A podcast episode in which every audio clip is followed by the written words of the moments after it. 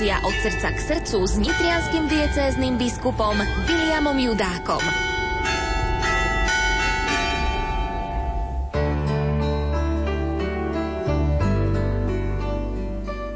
Evanieliu svetému som pred slovom, ako nám dávno sľubovali proroci. Prichádza Kristus sromažďovať národy, pretože svieti svetlom svetu celému. To v našom siedmom tisícročí stalo sa. Bo slepým oni slúbili, že uvidia. A hluchí, aj hľa, slovo písma počujú. Lebo je Boha poznať totiž potrebné. A preto čujte, čujte toto slovieni. Dar tento drahý vám Boh z lásky daroval. Dar Boží darom spravodlivej čiastky je. Dar dušiam vašim, čo sa nikdy neskazí. Dušiam tých ľudí, ktorí vďačne príjmú ho.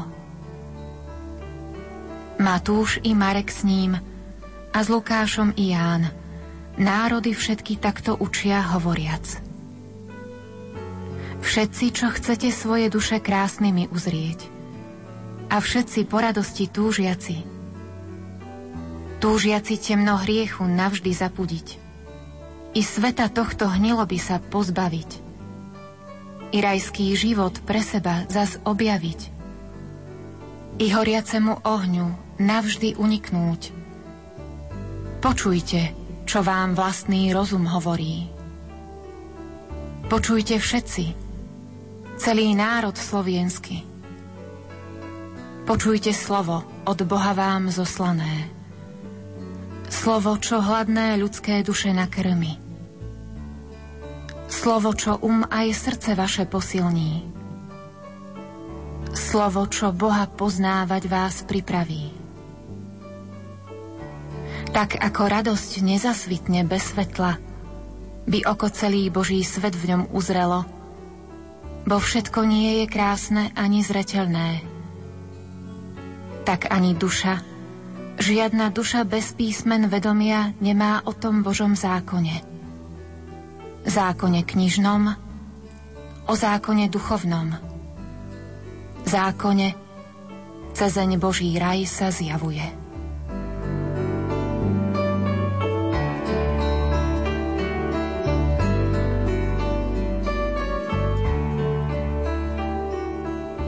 Pokojný štvrtkový večer, milí poslucháči, vám už v tejto chvíli prajeme zo štúdia Rádia Lumen z Banskej Bystrice. Predslov k Svetému Evanieliu od svätého Konštantína z diela Proglas otvára našu dnešnú večernú diskusnú reláciu na tému význam misie svätých Cyrila a Metoda na našom území. Dovolte mi, aby som v štúdiu Rádia Lumen privítal mojich dnešných vzácných hostí v rámci štvrtých rozhlasových duchovných cvičení v Rádiu Lumen v roku 2011 a to nitrianského diecezneho otca biskupa Monsignora Viliama Judáka. Otec biskup, dobrý večer, vitajte. Ďakujem pekne. A po mojej pravej ruke dovolte, aby som privítal cirkevného historika a farára v Selciach doktora Gabriela Brenzu. Dobrý večer. Pán Boh, daj dobrý večer, ďakujem. Milí poslucháči, my dnes večer dáme priestor aj vašim eh, mailom a otázkam. Dám do pozornosti našu mailovú adresu pre tieto 3 dni. To je duchovné cvičenia, ešte raz, duchovné cvičenia, to je všetko spolu a bez diakritiky zavináč lumen.sk a SMS-kové čísla 0911 913 933 a 0908 677 665. Dnes večer mimoriadne až do 23. hodiny budú pre vás vysielať aj vysielací tým zložení majster zvuku Peter Ondrejka, hudobná redaktorka Diana Rauchová a moderátor Pavol Jurčaga. A prv ako sa pustíme k našej téme, ktorú som pred malou chvíľkou oznámil význam misie svätých Cyrila a Metoda na našom území, chcem vás trošku pozvať, aby sme spoločne spomínali. Pamätáte sa? Bolo to 30. júna v piatok roku 1995 a bolo to na nitrianskom letisku. Slovo má pápež Ján Pavol II. Som vďačný Pánu Bohu a som rád, že som mohol prísť do staroslávnej Nitry, ktorá je Betlechemom kresťanstva na Slovensku.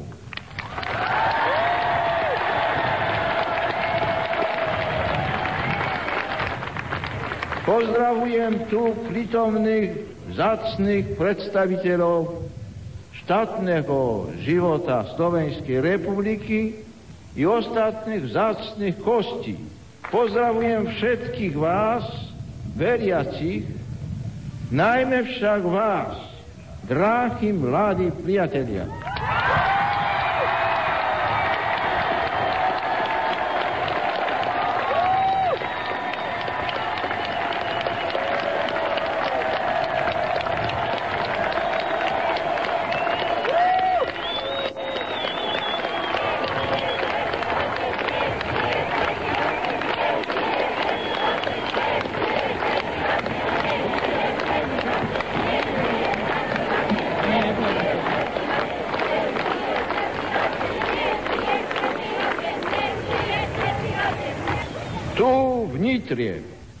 Postavený prvý kresťanský kostol a v roku 880 zriadená prvá dieceza na tomto území. Tu pôsobili svätý Cyril a Metod, dnes spolupatroni Európy. Vy ste zostali cez 1100 roku verní viere, ktorou oni oklasovali. Zostali ste verní cirkvi Rímu do dnešného dňa. Ďakujem za to spolu s vámi, Pánu Bohu, ďakujem Pánu Bohu i vám, že ste si zahovali vieru i v čase komunistickej ateizácie. Modlím sa, aby ste boli teraz po dosahnutí slobody vo viere jednotní, biskupy s kňažmi, vieriacimi, spojení s nástupcom Petrovým. Dnesňa doba si túto vašu jednotu zvlášť naliechavo vyžaduje ako jasné svedectvo Kristovi tu na Slovensku i pred svetom.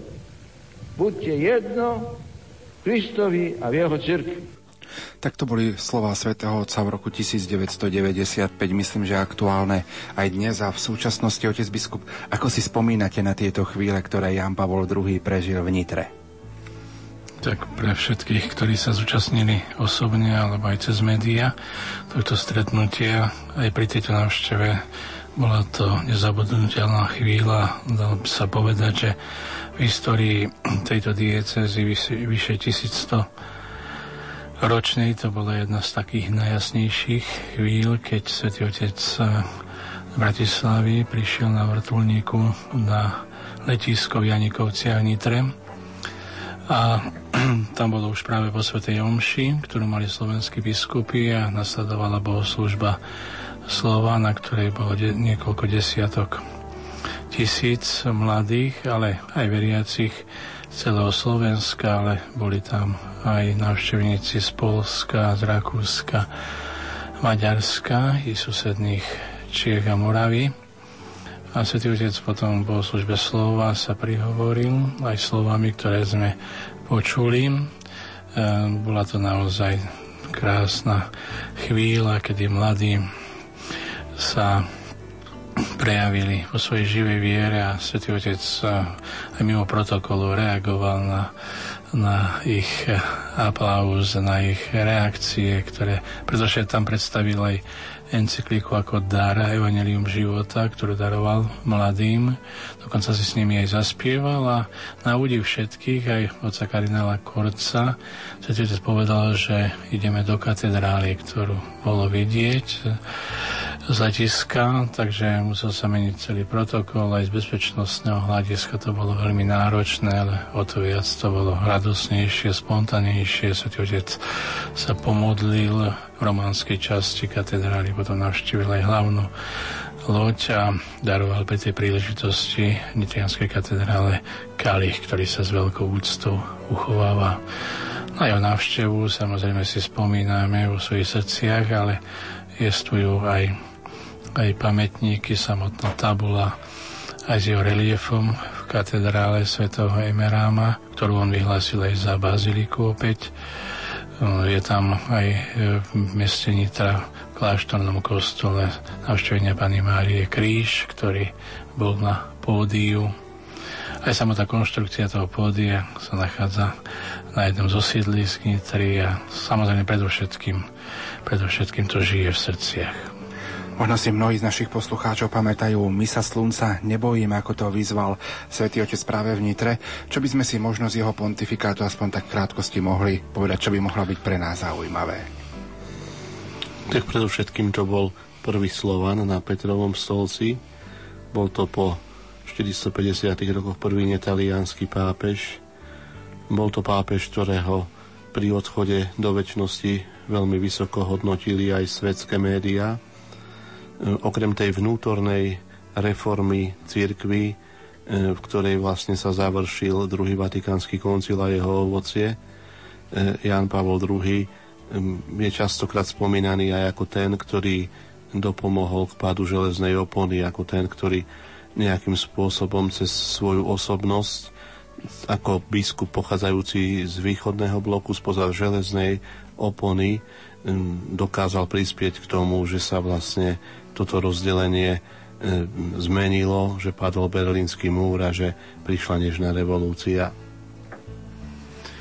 No, ja si pamätám na jeden obraz, e, ktorý bol taký potom typický pre jeho celý pontifikát, veľmi dlhý keď na krížovej ceste v roku 1979 v Koloseu bol opretý o kríž v takom meditačnom postoji, ako to zvykolo a niekto vykrikol zo zastupu, že v tomto znamení zvýťaz ešte slova historické, ktoré zazneli už Konštantínovi Veľkému a naozaj Svetý Otec už ako profesor v Lublíne spomínajú na neho jeho súčasníci a jeho študenti si konával v Uršulinskom kostole krížovú cestu, keď tam prednášal a vlastne ten kríž akékoľvek podobe s ním kráčal, bol vždy jeho pontifikate ako také znamenie, z ktorého potom aj v starobe v nemoci nezostúpil, ale to nesolo až na Kalváriu.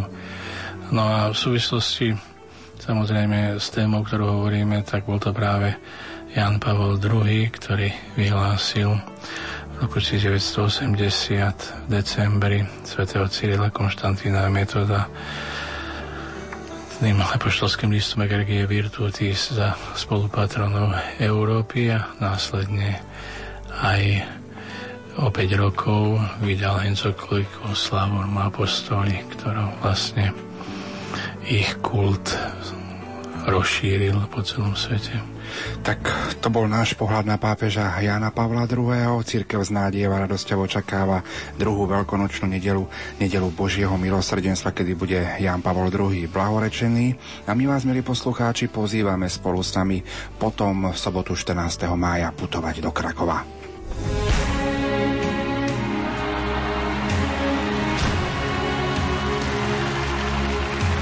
Do Krakova putujeme v tomto roku už po 7 raz. Spolu s nami pôjde aj kardinál Jozef Tomko. Veľmi sa teším, no ale dúfajme, že šťastlivo sa tam dostanem aj ja, aby som už na púti bol spolu so všetkými ostatnými pútnikmi zo Slovenska. Nenechajte si újsť príležitosť ďakovať spolu s nami za dar slovanského pápeža, hovorí biskup Stanislav Stolárik rozhodne pozývam všetkých z duchovnej rodiny Rádia Lumen na túto púť a ja myslím si, že v tomto roku padne určitý rekord a že tam príde najviac pútnikov poďakovať Pánu Bohu za tento veľký dar pápeža a potom jeho blahorečenia. Všetkých veľmi srdečne do Lagievník pozývam. Sobotu 14. mája sa rozhlasová rodina Rádia Lumen stretne v Sanktuáriu Božieho milosrdenstva v Krakove.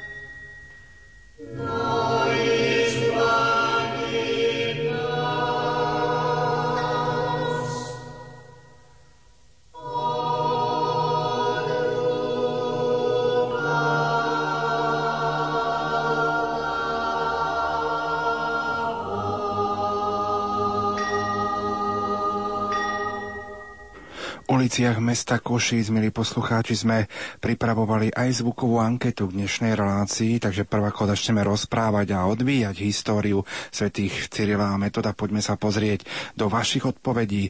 Kolegyňa Mária Čigášová nahrávala pre nás spomínanú zvukovú anketu, anketu a ako prvú otázku sme sa vás pýtali, viete, kto boli svätí Cyril a Metod? Svetý Cyril a Metod boli vierozvesci, ktorí priniesli vieru vlastne na naše územie. Boli to vlastne aj biskupy a tiež ľudia, ktorí, dá sa povedať, položili život za naše duchovné dedičstvo.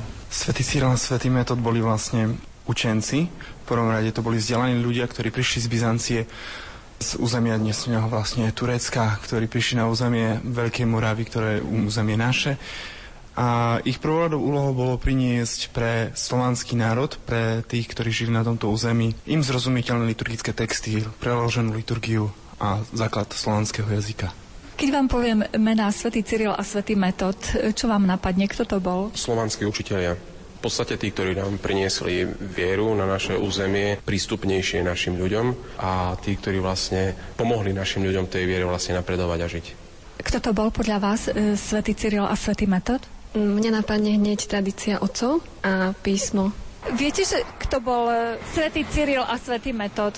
No, oni prišli na Slovensko, ale čo presne neviem povedať. Sme sa učili na dejepise, doniesli, kto ich poslal, neviem, nepoviem ich, kto ich poslal, ale v podstate doniesli nám sväté písmo, nám ho preložili do našej reči, lebo vtedy to bolo len v latinčine, že by sa tým približilo bežným ľuďom, ktorí nerozumeli to sväté písmo iba kňazi. Viete, kto bol svätý Cyril a svätý Metod? No samozrejme. A Lumen počúvam. Takže také vierozvescovia, ktorí prišli na Veľkú Moravu na požiadanie kráľa. Hovorí vám niečo mena e, svätý Cyril a svätý Metod? Kto to mohli byť? Áno, oni priniesli spisovný jazyk na Slovensko, vierozvescovia. Hovoria vám niečo mena svätý Cyril a svätý Metod? Áno, hovoria. Kto to boli? To boli... Viete čo, nebudem radšej odpovedať, ja som veľmi nábožensky založený. Ďakujem, radšej nie. Ako druhú otázku sme sa pýtali našich respondentov, kedy prišli na Veľkú Moravu. Myslím, že 863, keď si pamätám dobre. 863. To bolo rok 860, alebo ako? To bolo... 863. Nie, nie, nebudem hádať, lebo neviem. Roku 863? Tak to neviem, že ktoré storočie, ale pár sto okolo 8, lebo tak nejak. Neviem. 935 alebo niečo tak približne. No a tretiu otázku sme sa pýtali, čo dobré urobili pre náš národ. Tak hlavne ja taký veľký prínos vidím v tom, že sa prispôsobili tak jazykovo aj tak územím našim potrebám.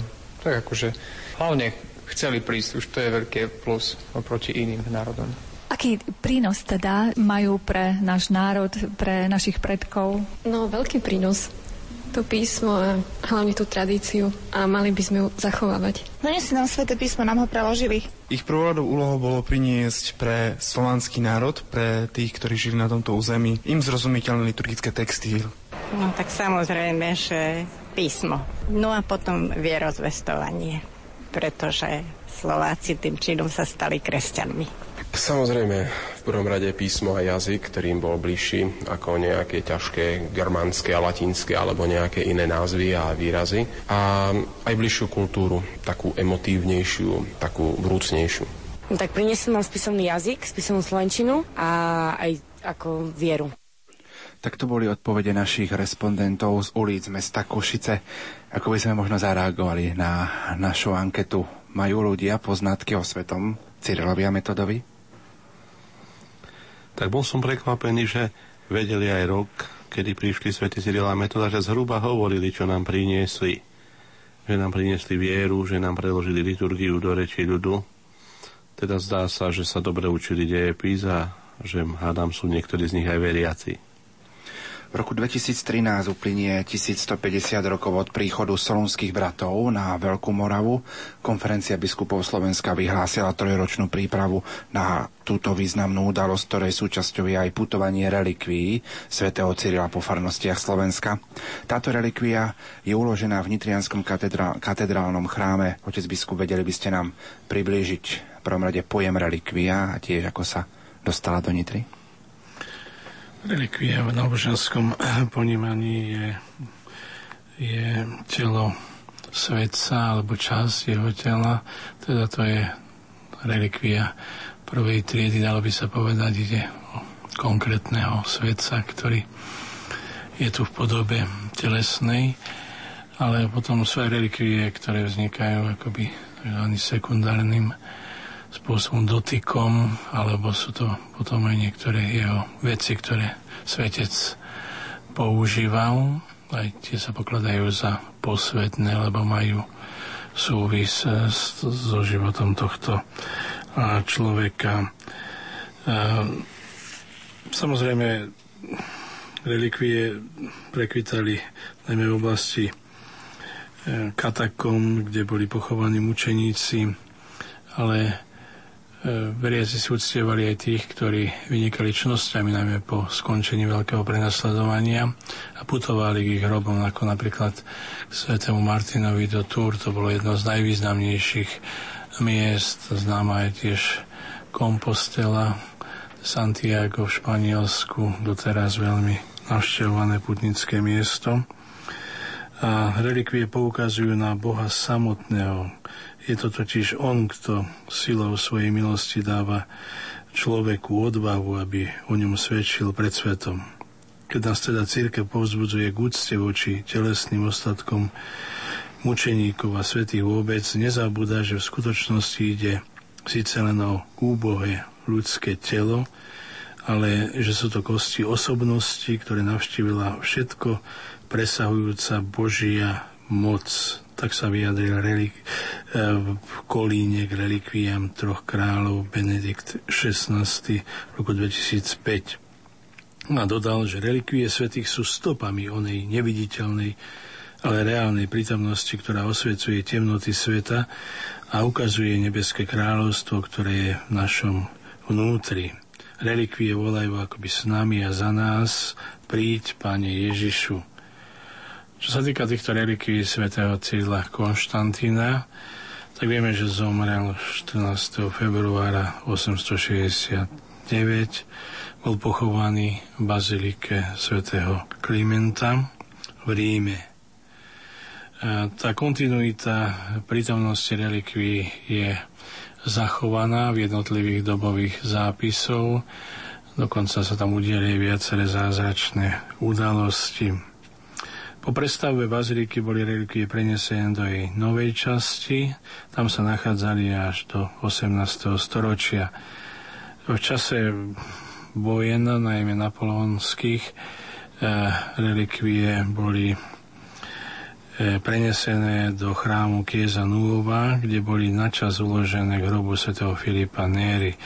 Keďže hrozilo aj tomuto chrámu, že zanikne, tak sa ich ujala šlachtická rodina Matei, ktorá mala zo svojej rodiny kardinála, kanonika rímskeho, a ktorý relikviár priniesli do svojho sídla do mesta Rekanty pri Jadranskom mori. Keď bolo výročie v roku 1963, tak aj z podnetu Slovákov, ktorí žili aj iných aj slovanských veriacich, najmä duchovných, aj terajšieho kardinála Tomku, ale aj Andreja Grudku, Štefana Náhalku, sa začalo pátrať po týchto relikviách a zistila sa teda stopa, ktorá viedla do Rekanty, odtiaľ sa relikvie priniesli, kde boli odovzdané 14. novembra 1963 za účasti viacerých kňazov pôsobiacich v zahraničí, ale vtedy aj slovenských biskupov, ktorí boli na druhom Vatikánskom koncile, Ambros Lázik, apoštolský administrátor Strnavy, teda bol Eduard Nejčej, nitrianský administrátor a Robert Pobožný, ktorý bol biskupom v Rožňave.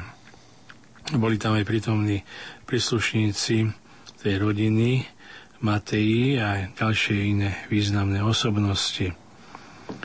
Tieto relikvie potom boli za pápeža, teda prítomnosti pápeža Pavla VI. uložené v bazílike sv. Klementa, v kaplnke sv. Cyrila a metoda 17.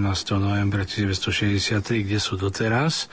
A vo februári nasledujúceho roku, teda 1964, boli venované aj katedrále Svetovej Emeráma v Nitre, kde sa uchovávajú a v súčasnosti putujú po Slovensku. Prečo sa rozhodla konferencia biskupov Slovenska pre toto putovanie a aký by mal byť podľa vás návrh prijatia tejto relikvie vo farnostiach?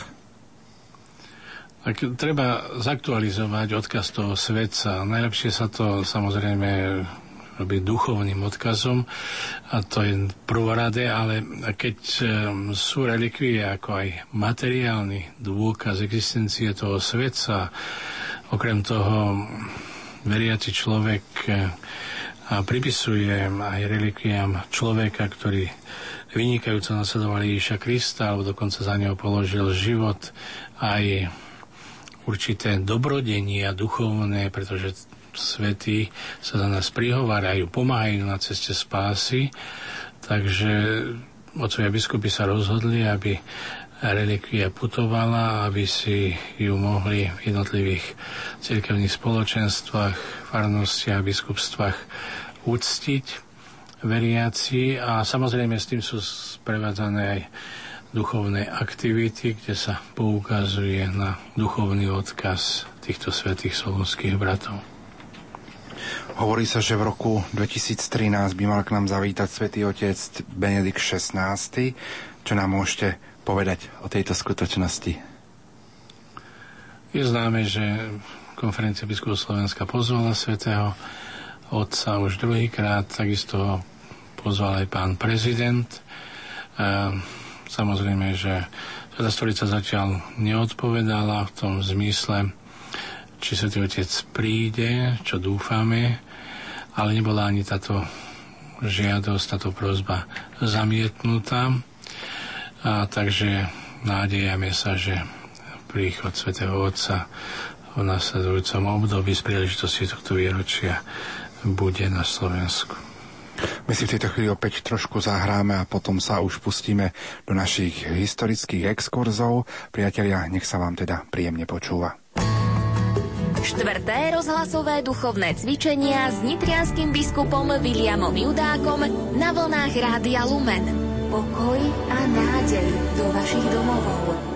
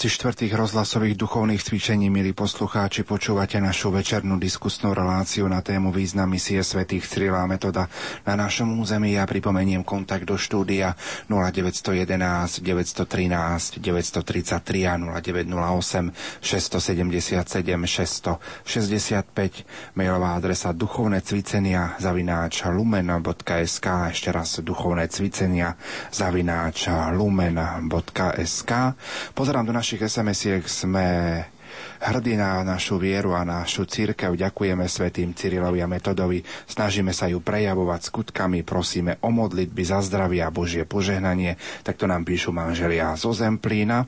A ešte jednu sms prečítam. Som dojatá a vďačná, že nám chorým dávate duchovné cvičenia v našom lumene ktoré, ktorí ste mojou potravou celé dni. Zvlášť vás prosím o zdravie, ktoré mi chýba, silu a trpezlivosť prijať Božiu vôľu. Stála poslucháčka Julka. Ďakujeme pekne aj za túto sms -ku. Tak pozdravujeme všetkých chorých, všetkých tých, ktorí sú možno osamelí, ktorí, pre ktorých sme Teraz spoločníkmi zvlášť pozdravujeme členov najmä z rodiny nepoškvrnenej, ktorí nás pevne verím, že počúvajú, ale aj všetkých vás, milí poslucháči, ktorí ste si dnes večer nás naladili, aby ste sa dozvedeli viac o misii svätých Cyrila a Metoda. Poďme sa teda pozrieť pôsobeniu solonských bratov a skúsme si priblížiť také historické okolnosti ich života a pôsobenia. Bolo kresťanstvo na Veľkej Morave, alebo lepšie povedané u Slovanov bývajúcich na našom území už pred ich príchodom?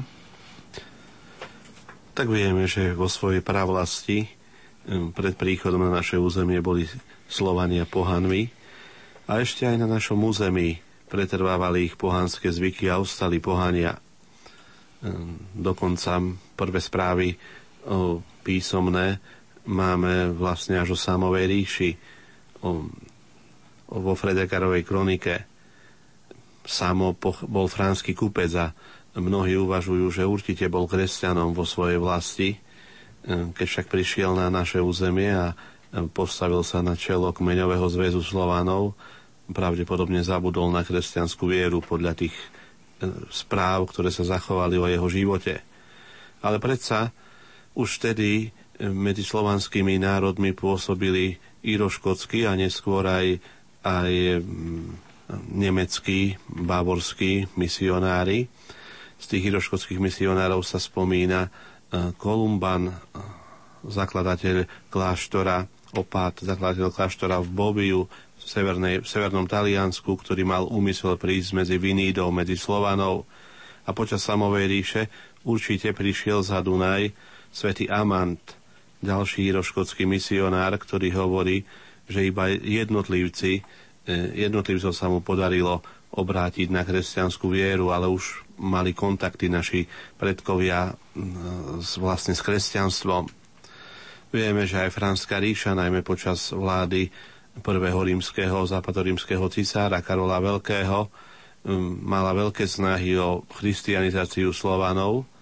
V, tomto, v tejto oblasti je veľmi významná tzv. synoda pri brehoch Dunaja, ktorá sa konala z iniciatívy ministra kultu Alkuina z Jorku, ktorý bol benediktín za účasti bavorských biskupov, arcibiskupa zo Salzburgu, ale aj biskupa z Pasova, ale aj akvilejského patriarchu práve z diela neznámeho notára akvilejského patriarchu sa nám zachovali závery tejto synody pri brehoch Dunaja, kde sa už Alkuin z Jorku konkrétne zaoberal pokresťančením, pokresťančením Slovanov už vlastne v, na konci 8. storočia, už okolo roku 800, kde vlastne hovoril všetkým tým, ktorí pôjdu ohlasovať evaneliu medzi Slovanmi, aby tu katechizovali, aby najprv vyučili kresťanov vo viere, nech, nech príprava ku krstu trvá aspoň 40 dní a nech sa potom krst vysluhuje hromadne nech sa naučia v reči ľudu očenáš a apoštolské vyznanie viery a nech samozrejme v duchu tých benediktínskych misií je ustanovená potom farská správa na našom území. A my vieme v podstate, že už pred príchodom svätého Cyrila metoda na Veľkú Moravu už v tej pr- prvej polovici 9. storočia existovali na našom území kresťanské kostoly. Kostol v Modreu Velehradu, uh, už uh, pri Velehrade teda uh, archeológovia kladú už zhruba do roku 800. Podobne aj vykopávky z Bojnej hovoria o tom, že tu uh, existovali, existovalo hradisko a sakrálna stavba spred príchodu svätého Cyrila a Metóda. Samozrejme máme aj písomné správy o tom, hádam neskôr, že už v Nitre okolo roku 830, okolo roku 8, bol posvetený e, salzburským arcibiskupom Adalrámom kostol. Lebo vieme, že podľa tej synody pri brehoch Dunaja e, dokonca biskupy e, z východofranskej ríše z Bávorska boli zodpovední za christianizáciu. Jednak biskup z Pasova a jednak arcibiskup zo Salzburgu, zo Solnohradu. Takže dalo by sa povedať, že kresťanstvo na Veľkej Morave existovalo už pred príchodom svätého Cyrila a Metóda. Aj prvý podľa mena známy e, panovník moravský, Mojmír, o ňom usudzujú historici, že už nielen on sám bol kresťanom, ale bol už aj synom kresťanských rodičov. Pribina, hoci dal postaviť kostol, ešte bol pohán, až neskôr prijal krst. Áno, určite aj tými novými objavmi archeologickými sa dokazuje, že, že naše územie, keď bolo obývané Slovánmi, ale aj predtým už bolo frekventované, aj prostredníctvom rímskych legií, aj um, obchodných ciest Janterovej cesty sa tu kresťanstvo dostalo, aj keď nebolo organizované. Um, tie archeologické objavy, čo sa týka aj bojny, kde sa našli úlomky vlastne až troch zvonov a niektoré kresťanské symboly, ale napríklad aj samotný kostol v Kopčanoch, ktorý je jediný stojaci z obdobia už teda veľkomoravskej, ale v ostatný čas sa e, teraz e, publikovala aj správa e, kostolany pod kostoli, ktorý má veľa tajomstva v sebe, ktorý je označovaný ako predrománsky. Dnes pri odkrytí dlažby sa našli pozostatky miest, kde boli drevené koly, ktoré podľa odborníkov vyjadrujú, že tam mohol stať predtým drevený kostol. Takže veľa, veľa ešte možno aj naša zem na Slovensku skrýva týchto tajomstiev o počiatkoch kresťanstva, ale určite tým sa neumenšuje veľkosť vierozvestov svätého Cyrila a metoda, pretože aj v samotnej prozbe Rastislava sa a k Michalovi III. nachádzajú slova, že prišli k nám mnohí z vláh Grécka, Nemiec, učiac rozlične. Takže bolo to známe, že už tu boli eh, misionári, už tu bolo kresťanstvo, ale bolo ho treba nejakým spôsobom uživotniť, preniknúť všetky oblasti a teda spôsobom, ktorý by bol domácemu obyvateľstvu zrozumiteľný.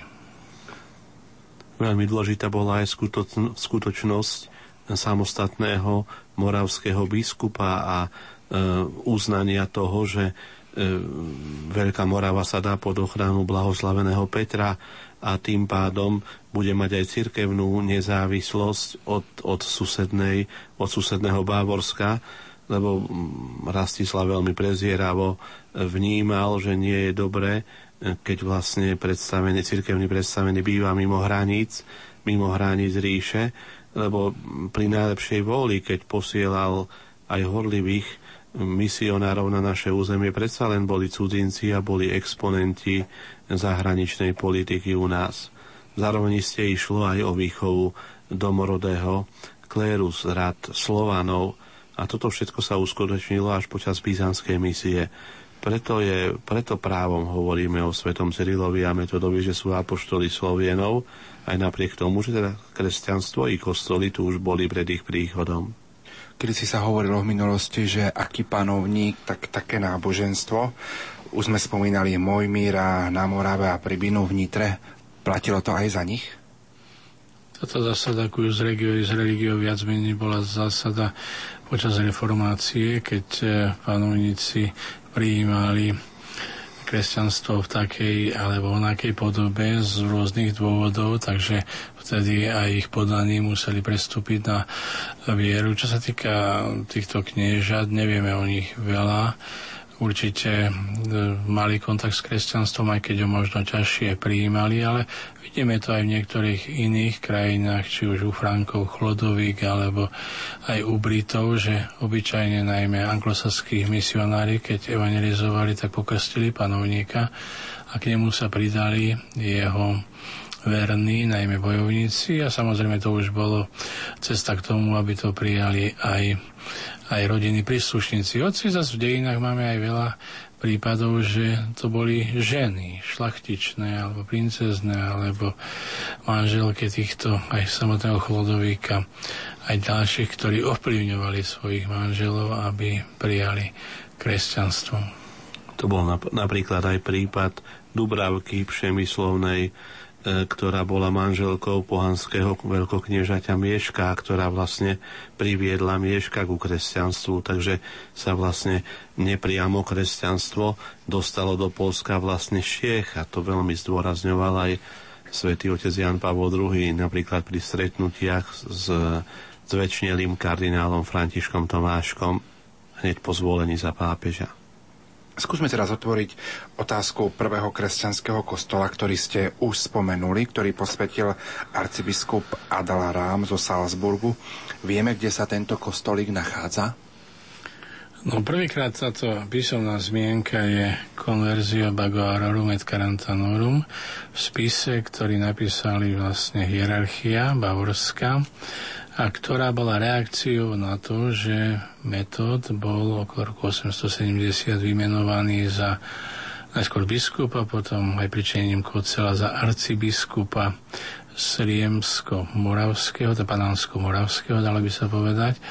A v tom zmysle tá bola Gloria in Altissimis Deo o týmto určila. To znamená, že na území dnešného Srbska sa nachádza Sriemská Mitrovica, nedaleko chorvátskych hraníc. Tam bol stolec svätého Andronika, ktorého pokladajú mnohí za jedného zo 72 učeníkov Ježiša Krista. A po roku 582 sa tam už biskupstvo nespomína, pretože tu prišla voľná barbarský etnik, najmä Avári, ktorí zatlačili tú hierarchiu južnejšie. Takže Metod dostáva akoby titul misijného biskupa s veľmi rozsiahlým územím, keď si to vieme teraz predstaviť aj s Muravou. A oni protestujú proti menovaniu Svetou stolicou, pápežom Adrianom II, pretože podľa toho, čo tu už bolo spomenuté, aj môjim spolubratom, toto územie spravovali buď teda z Pasova, z Regensburga a Salzburga, teda arcibiskupy, biskupy a oni sa bránili, že to je ich územie a odvolávali sa na to, že Salzburský arcibiskup Adalrám v Nitrave Príbinovi konsekrávi. To znamená, že muselo ísť zo stavbu pevnú z kameňa, keď ju konsekroval. Dá sa to teraz z určitých historických súvislostí vyrátať, že to bolo pred rokom 830, keď bol Adalram Salzburský aj pre vzdialenosť zistenejšie len kvôli konsekrácie kostola do Ríma eh, v jednom sprievode, ktorý smeroval k Bulharom. Um, Zatiaľ sa ten kostol nenašiel, kde je všeobecná mienka je, že sa nachádza v tých hradných areáloch a pod kostolom terajším, ktorý má vlastne tri časti. Totiž terajšia katedrálna bazilika a je hradný areál celý postavený na skale, takže pokiaľ sa nejaká stavba predtým zrušila, tak sa zničila, neostalo nič zemi, to nie je teda terén, ktorý by bol zachoval. Hoci na samotnom hrade na severnej strane sa našli, našiel múr z 9. storočia a aj v samotnej katedrále sa našli niektoré stavebné zbytky, ktoré sú z 9. storočia. E, bazílike ešte bude prebiehať výskum v tzv. príbinovom kostole, ktorý sa tak všeobecne volá, hoci je neskoršieho obdobia a hoci v 33. minulom storočí tam prebiehol, ale nebol dokončený, tak nádejame sa, že sa niektoré e, prvky, artefakty nájdu, aby sa tam mohol lokalizovať. Hoci samotné Nitre sú aj iné miesta, ktoré to označujú, či už piaristický vršok alebo kostol svätého Martina v bývalých kasárniach, prípadne aj Zobor.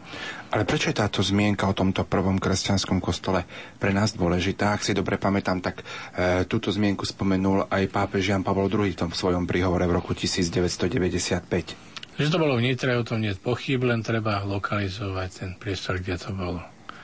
Ja verím tomu, že to je teda objekte dnešnej katedrály alebo samotného hradu. Keď tu otec biskup spomínal, že mnohé ženy panovníkov teda priviedli ich viere, tak e, jedna z takých mienok, prečo Pribina dal postaviť kostol, hoci bol sám pohan, je aj to, že mohol mať niekoho z bavorskej šľachty, možno aj nejakú príbuznú e, biskupa Adalráma za manželku a že ju postavil tento kostol práve pre ňu. Mm, ale určite to bolo aj pre franských kupcov, keďže Nitra sa nachádzala na frekventovanej ceste a tade prechádzali mnohí, mnohí kupci touto európskou cestou a mohli sa tam zastaviť ako kresťania alebo medzi svoj, pre svojich dvoranov, ktorí boli kresťania. Mne sa veľmi páči to, e, čo sme si vypočuli na úvod, že Jan Pavol II, Boží sluha, nazval Nitru slovenským Betlehemom a je to pre nás veľkým symbolom, že Nitra, v Nitre sa je prvá písomná zmienka o murovanom kostole, ktorý bol konsekrovaný a že v Nitre bolo aj prvé biskupstvo, ktoré sa podľa mena spomína na našom území. Svetite sa aj povedal, že to bolo ešte pred Krakoviem. Áno. A keď e, otec kardinál Jan Chryzostom Korec mu dával duchovné cvičenia, tak pri poďakovaní vlastne sa odvolával na cyrilometodské dedictvo ako na hodnotu, z ktorej teda aj Poliaci zas v tom území Malopolska Krakova dostali vlastne dar viery a teda aj z územia nášho. Takže Sv. Otec Jan Pavel II sa k týmto hodnotám hlásil a mm, netajil sa tým, že e, pôsobenie Sv. Cyrila metoda aj na území Slovenska, teda aj Nitry, bolo pred prijatím kresťanstva v Polsku. Pusme sa trošku v našom rozprávaní ďalej. Poďme sa pozrieť na panovníka Rastislava. Vieme, že on potom poslal posolstvo jednak pápežovi Mikulášovi I. a potom cisárovi Michalovi III. do Cárihradu. Takže aké bolo panovanie Rastislava? Rastislav bol prezieravý štátnik, ktorý si uvedomoval to, čo tu už odznelo, že samostatnosť politickú dosiahne, keď bude mať samostatnú cirkevnú provinciu alebo teda samostatnú cirkevnú spoločenstvo, ktoré nebude závislé na Frankoch, pretože to bolo veľmi späté. A e, vieme, že keď vyslal toto posolstvo Michalovi, tak sa uvádza, v životopise týchto svetcov, že napriek tomu, že náš ľud odvrhol pánstvo a drží sa kresťanského zákona, nemáme takého učiteľa, ktorý by nám vyložil v našom jazyku pravú kresťanskú vieru, aby aj iné kraje, keď to uvidia, nás napodobnili. Tak nám vladár takého biskupa učiteľa pošli. Tak určite on vedel, že dať sa pod ochranu Sv. Petra je veľká výhra, samostatnosť a ochrana. A keďže Rím mal vtedy trocha iné starosti aj s národmi, ktoré sa usádzali, najmä s Bulharmi v tom čase, tak túto žiadosť nie, že zamietol, ale oddialil. E, Rastislav bol nedočkavý a preto sa obratil na východ. Ja si myslím, že uh, tam bolo veľa diplomácie a také politické prezieravosti a že aj zo strany Michala prišlo vhod, že medzi východorímskou, teda Byzantskou ríšou a Franskou ríšou je určité územie, ktoré bude, bude narazníkové, takže, takže aj toto prispelo k tomu pravoslavní. Naši bratia vyhlasili Rastislava za svetého práve pre toto pozvanie a za tieto zásluhy.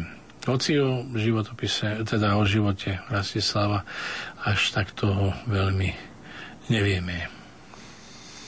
Ja ešte pripomeniem, že zaujímavé je, že v tom období, keď prišli svätý Cyril a Metod na územie Veľkej Moravy, e, bol na Petrovej katedre jeden z najväčších pápežov 9. storočia, ktorý aj svetec, svätý Mikuláš prvý, e, jeho súčasníci ho volali aj druhým Eliášom, v ktorých dejinných príručkách sa nazýva aj Magnus, aj Veľký, a práve k nemu adresoval toto posolstvo.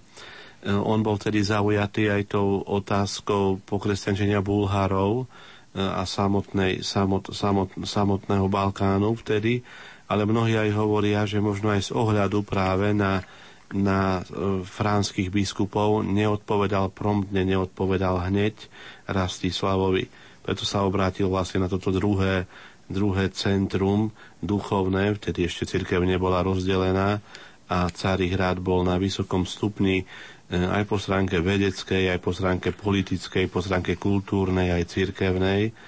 A Michal III e, v podstate a, no, hneď reagoval alebo promptne reagoval na túto výzvu a ja, ja len vidím veľký Boží dar, že práve e, tá zhoda náhod povie kto si, ale to bola veľ, veľká Bože, Božia réžia, že práve v Byzancii žila taká dvojica, bratov, rodných bratov, jednak Konštantína, e, ktorý bol vynikajúci filológ, mystik, svetec, znalec jazykov, ale aj mních metod, ktorý mal skúsenosti so štátnou správou a že vlastne oni dvaja potom prišli na Veľkú Moravu a aj cez nich nám pán Boh alebo našim predkom poslal a slovanským národom vôbec veľký Boží dar. My si v tejto chvíli, milí poslucháči, opäť trošku zahráme, pozerám do vašich SMS-iek. Pochválený bude Ježiš Kristus, mala som možnosť byť v blízkosti relikvie svätého Cyrila. Bola to zvláštna bázeň a pocit, ten, ktorý nám pred stáročiami priniesol vieru. To nám píše Dominika z Liptova. Ja pripomeniem kontakt do štúdia 0911 913 933 a 0908 677 665.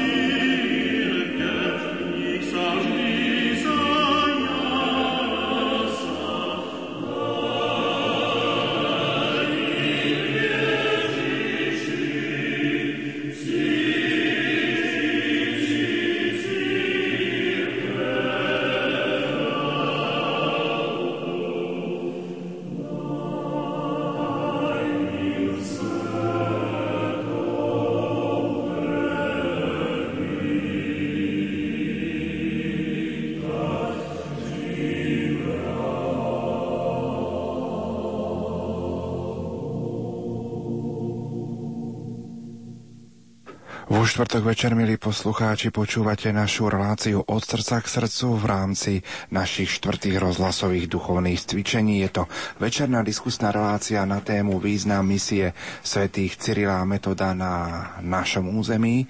Našimi hostiami dnes večer sú nitrianský diecezny biskup Monsignor William Judák a cirkevný historik doktor Gabriel Brenza, farára v Selciach.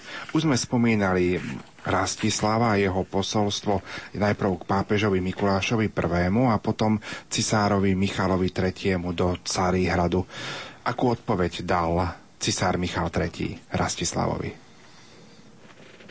Michal III. teda dal kládnu odpoveď a dokonca e, poslal s ozbrojeným sprievodom veľmožov hneď na jar v roku 863 práve solúnskych bratov Konštantína Cyrila, a svätého Metóda na čele misie na Veľkú Moravu. Životopisy, staroslovenské životopisy e, týchto vierozvescov svätého Konštantína a Cyrila a Metóda hovoria aj o príprave, ktorú, na, ktorú vlastne urobili títo solúnsky bratia pred tým, ako prišli na Veľkú Moravu. E, je známy e, geniálny čin svätého Konštantína, ktorý bol vynikajúci ználec jazykov a filológ a e, ktorý poznal, keďže sa narodil v Tesalonike, v Solúne, to bolo druhé najväčšie mesto Byzancie, kde jeho otec zastával e, vysokú štátnu funkciu. Oni pochádzali zo vznešeného rodu. Dostal sa im znamenitého vzdelania a svätý Cyril podľa, podľa e, životopisov bol ználec rečí a tú staroslovienčinu, tú reč našich predkov, e, pre tú reč našich predkov pre, vynašiel vlastne písmena, tú známu hlaholiku, väčšina slávistov sa domnieva, že to bol práve on, aj, a že vlastne kombináciou tých troch znakov e, kruhu ako znaku Božej dokonalosti, trojholníka ako znaku Božej, e, teda Najsvetejšej Trojice a kríža ako znaku spásy, vytvoril 22 znakov, ktoré zachycovali najlepšie to slovenské, to staroslovenské glagolanie, hla, rozprávanie, aby tak vlastne písmo sveté, najmä evanielia, ktoré sa čítali pri jednotlivých liturgických sviatkoch a nedeliach, ale aj samotné, samotný nový zákon, najmä začal údajne prologom k evanieliu, k evanieliu e, svätého Jána Apoštola. Na počiatku bolo slovo, aby ho tak preložil do staroslovienčiny, aby preložil aj liturgiu do staroslovienčiny.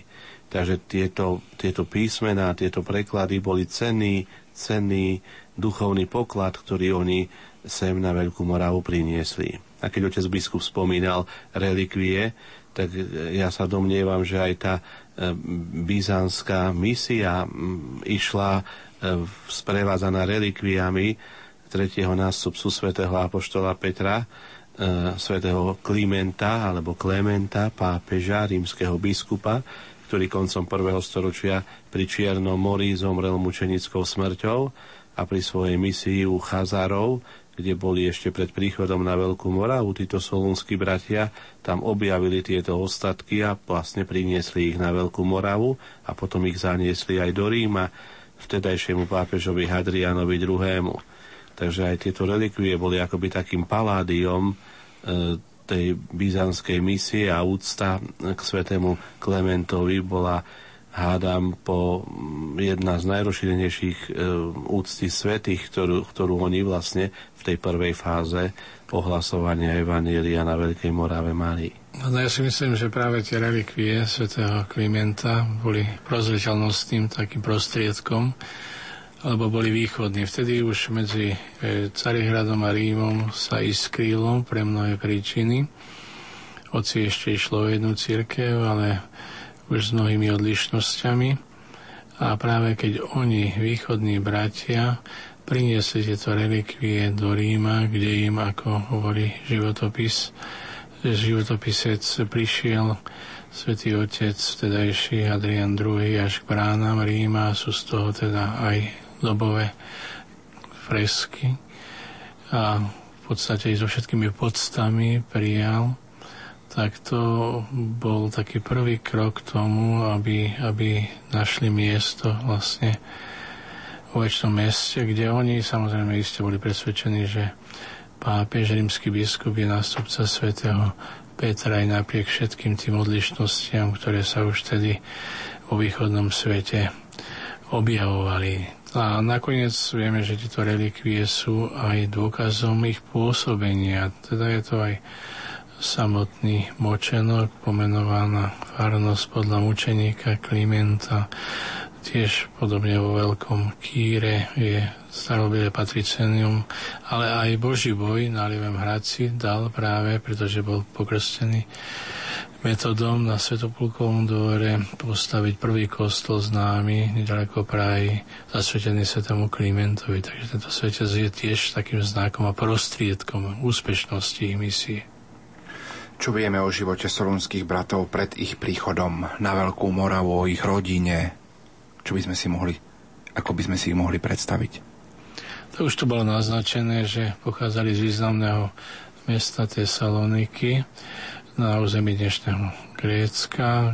Malo aj slovanský názov Solún a práve to mesto, ktoré je známe aj spôsobenia svätého Pavla, kde listy adresoval do Solúna, tak by sme mohli povedať, že naša viera, sprostredkovanie, tak ako aj Herime je teda z apoštolských čias, pochádzali z početnej rodiny významnej metod.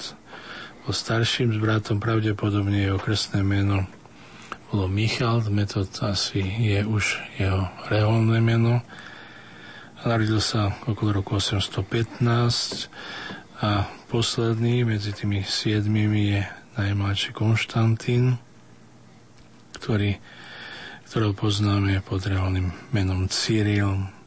Sa narodil okolo roku 827. Ehm, vieme, že boli roz, rozdielní, čo sa týka ich životnej cesty a ich povahy, ale navzájom sa doplňali. Známa je udalosť zo života Konštantína, keď mal sen a vybral si Sofiu, múdrosť, v tom pravom slova zmysle múdrosť, ktorá ho mala viesť celým jeho životom, ako Šalamún, ktorý si vyberá túto hodnotu. Cyril študoval s mimoriadným úspechom, prijal kniazské svetenie, Odmietol význačnú politickú funkciu, zastával viaceré úrady, bibliotekár, bol v archíve pri chráme Hagia Sofia v Carihrade, zároveň bol sekretárom patriarchu toho mesta. Chcel sa vzdať týchto úradov a chcel sa venovať kontemplatívnu spôsobu života a štúdiu. Uchylil sa do jedného kláštora na pobreží Čierneho mora keď ho tam potom po šiestich mesiacoch našli, presvedčili ho, aby sa ujal vyučovania filozofie na vysokej škole, ktorá mala veľmi vysokú úroveň. Vďaka svojim vedomostiam získal aj titul filozof. A potom nasledujú tie diplomatické cesty k Sarcenu a potom k Hazarom. Práve, práve tá jeho skúsenosť životná a práve tá skúsenosť toho, že bol profesorom na Vysokej dvornej škole, ktorá sa nachádzala v Magnaurskom paláci hneď vedľa chrámu Hagia Sofia, vedľa e, paláca e, pat, teda e, aj pat, sídla patriarchu, ale vedľa paláca cisára.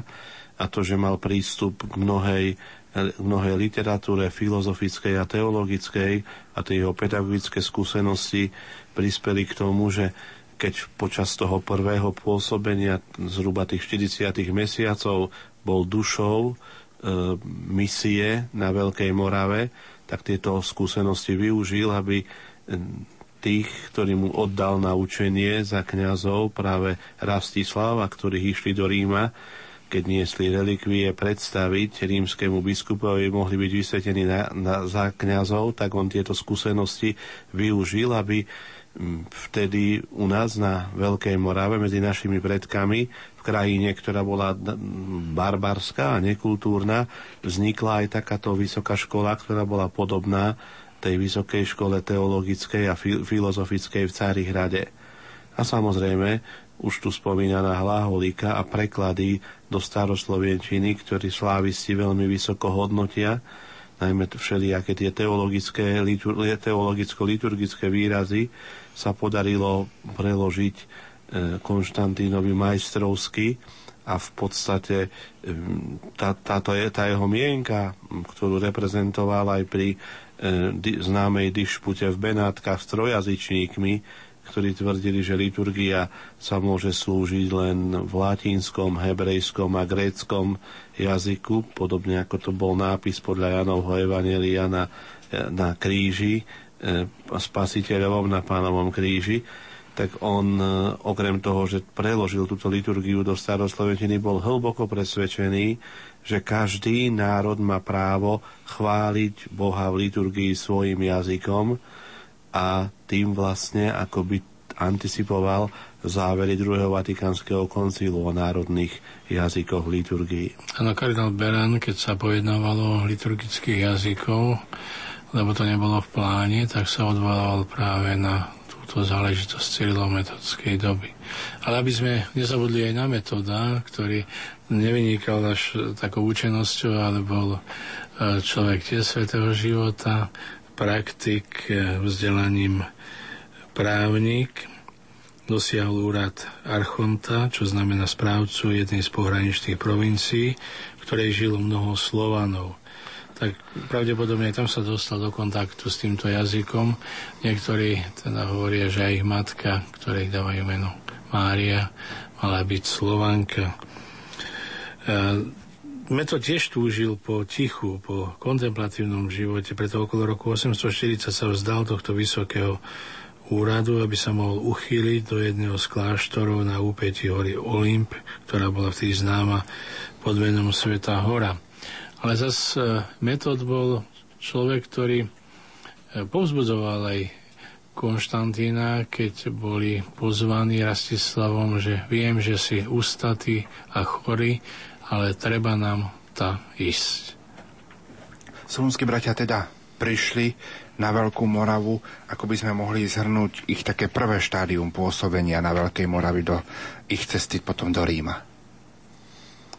Tak vieme, že prišli v roku 863 prišli niekedy na prelome jary a leta, či to bolo presne 5. júla je ťažko povedať. Určite nie, to bolo, ale e, pôsobili na Veľkej Morave vlastne zhruba 40 mesiacov. E, hovorí, hovoria, že ich prijal Rastislav s veľmožmi, s veľkou radosťou, že sa zaradovali naši predkovia, že majú vlastne liturgické knihy, aj preklad písma, ktorému rozumeli a začali okrem vlastne prehlbovania viery a slúženia v liturgii, star, liturgie v staroslovenčine pripravovať aj kandidátov na kňazstvo. Boli si vedomí, že sa nachádzajú v jurisdikcii pod právomocou um, rímskeho biskupa, ktorý je patriarchom západu. Preto s relikviami svätého Klimenta potom niekedy koncom roka 867 putovali do Ríma aj preto, aby obhajili svoje misijné metódy, lebo už medzi tým e, aj do Ríma prenikla správa, že pôsobia na Veľkej Morave a že slúžia omše v barbarskom jazyku. No, hoci tuto sa trocha rozchádzajú ano. historici, e, nie je také jednoznačne, či mali namierené do Ríma, lebo to pozvanie e, Mikuláša I.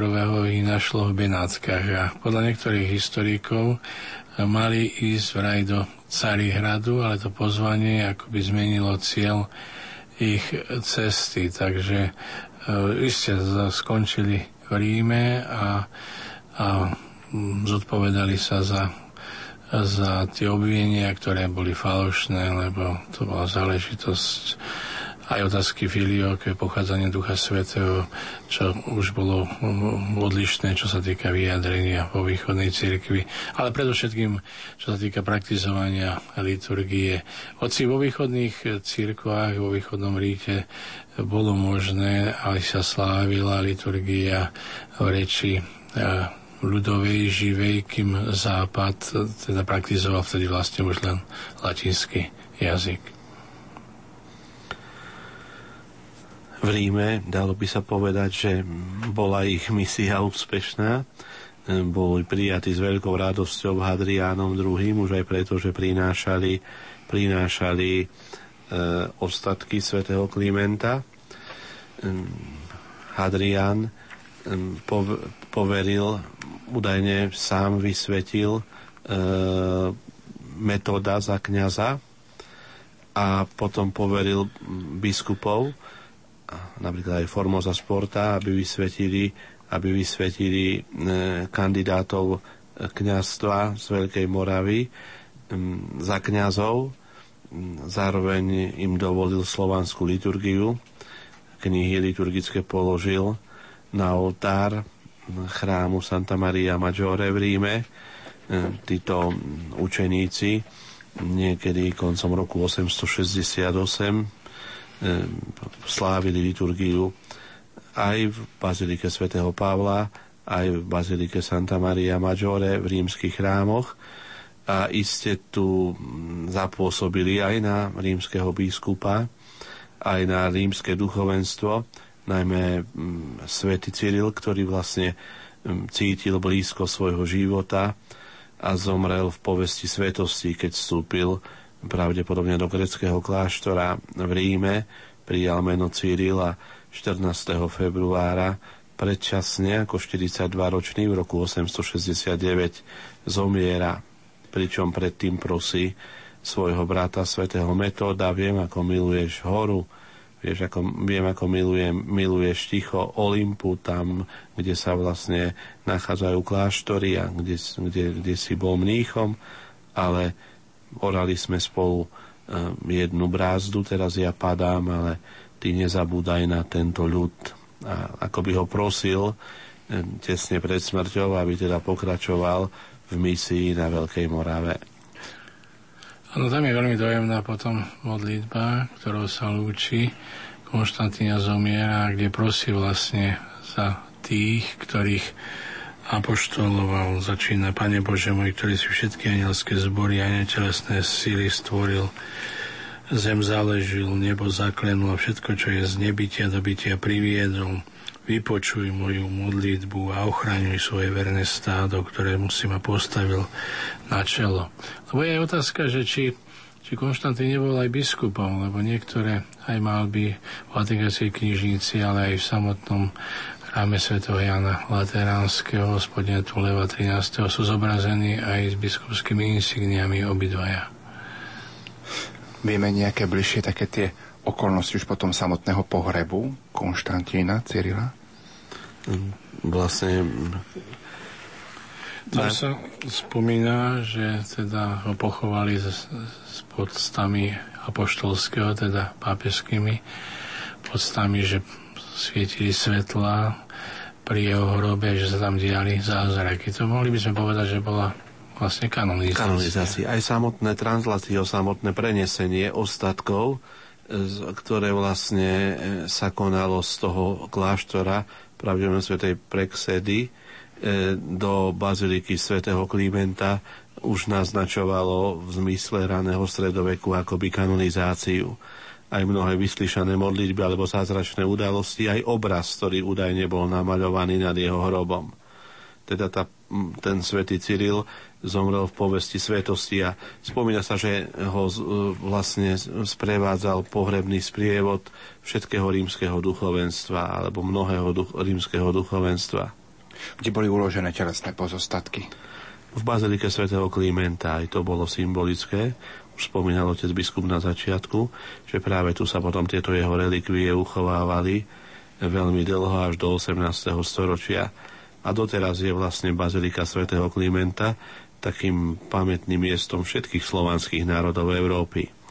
Vieme, že tu je po oltár postavený, myslím, bulharskými kresťanmi aj mozaika svätého Cyrila a že to bolo miesto, kde vlastne všetci Slovania, aj my samotní Slováci, Česi, Moravania, keď prichádzame do Ríma, tak prichádzame aj do tejto baziliky, lebo kult svätého Klimenta je veľmi úzko spojený s byzantskou misiou a práve tu bol pochovaný svätý Cyril. Pravda, miesto, možno predbieham, ale miesto hrobu svätého Metóda je stále otvorené.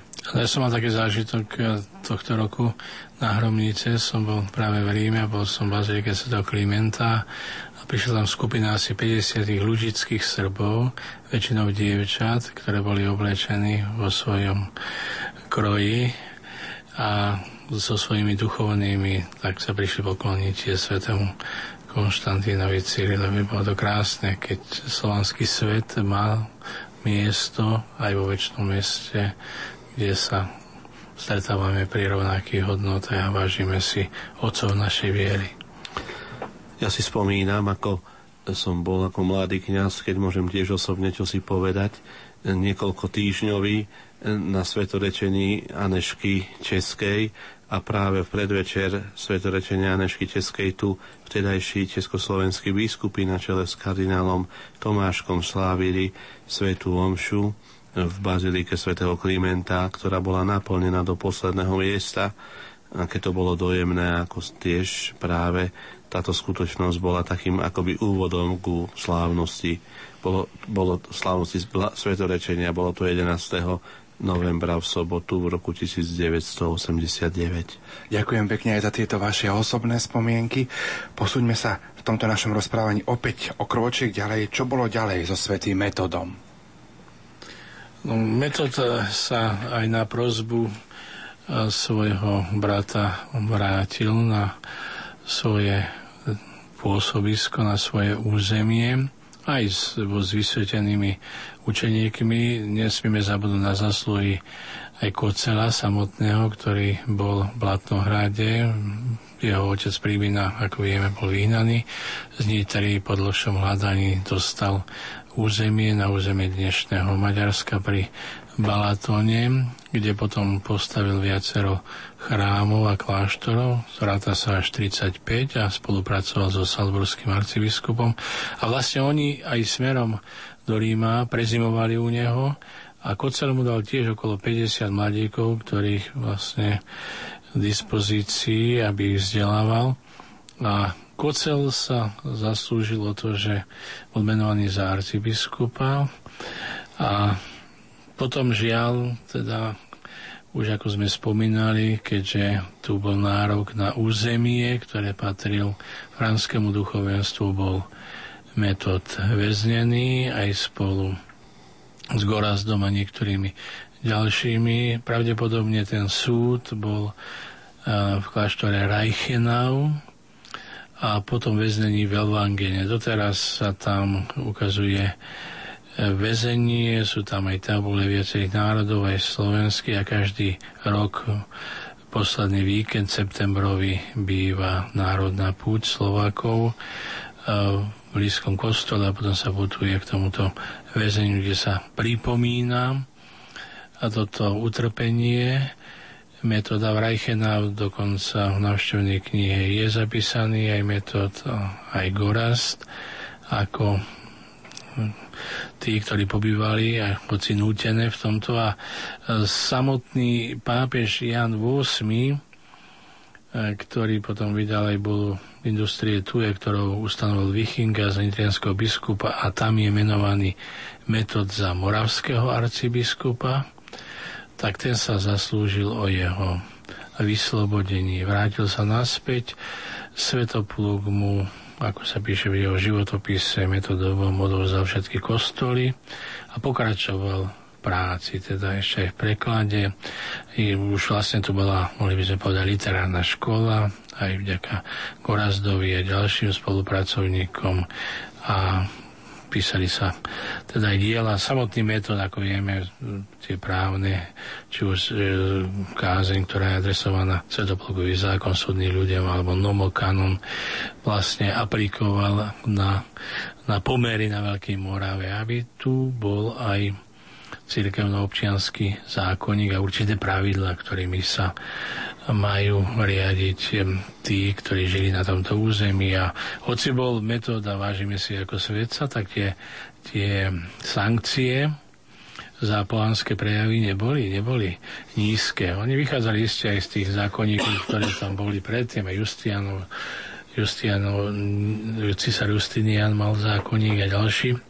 Potom prebral aj Štefan prvý uhorský a tam napríklad za aj neúmyselnú vraždu bolo až 10 rokov, že sa musel kajať a musel opustiť to územie, aby tam nevznikla pomsta zo strany tých, ktorým sa aj teda nechciac ublížilo. Takže e, tie pohanské spôsoby, ktorým žil človek, e, neboli tak rýchlo vykorenené a kresťanstvo sa muselo aj trestným zákonníkom dostávať postupne do života. Vieme, že s tým máme problémy aj teraz. Samozrejme, tie zákony boli tvrdé, ale predsa už len boli zákony a už to nebolo len pesné právo, už to nebolo vlastne len právo pomsty. A aj to, že vlastne zásluhou metoda, ktorý mal štátnické a právnické skúsenosti a z Byzancie, ktorá bola na tú dobu veľmi kultúrna, vyspelá, ako základ zobral ten byzantský justinianský zákonník a, a dal nomokánon, dal teda zákon e, Svetoplúkovi, ale aj Koceľovi, a našim predkom, tak tým vlastne chcel, aby sa nejaké pravidlá stanovili, aby sa stanovili nejaké, nejak, nejaký, nejaký zákonník, ktorý, ktorý urobí našu krajinu e, nielen duchovnú, kultúrnu, ale aj civilizovanú a nejako právnicky vyspelú na úrovni okolitých, okolitých národov, čo je tiež veľmi významné. Pred 22. hodinou, milí poslucháči, si opäť v tejto chvíli trošku zahráme. Pripomeniem kontakt do štúdia 0911 913 933 a 0908 677 665. Tebe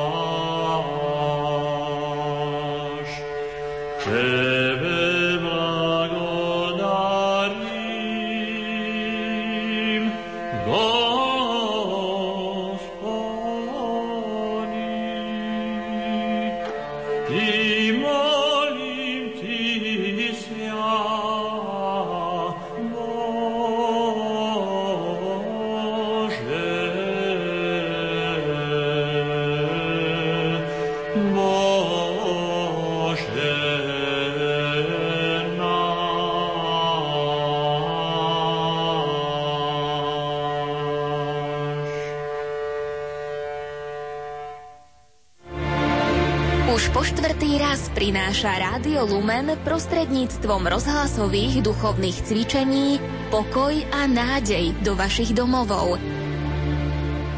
Ďakujeme, že nás počúvate.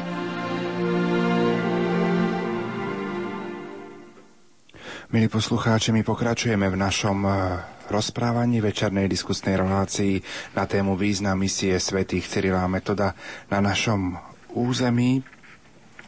Otec biskup, poďme sa pozrieť, aké boli okolnosti zriadenia nitrianského biskupa, biskupstva za kráľa Svetopluka v roku 880. Po návrate metóda zväzenia, ako sme spomínali, ktorý pokračoval vo svojej požehnanej činnosti, tak aj nový panovník knieža Svetopluk sa dostal do určitého sporu s metodom a s jeho praktikami a pôsobením.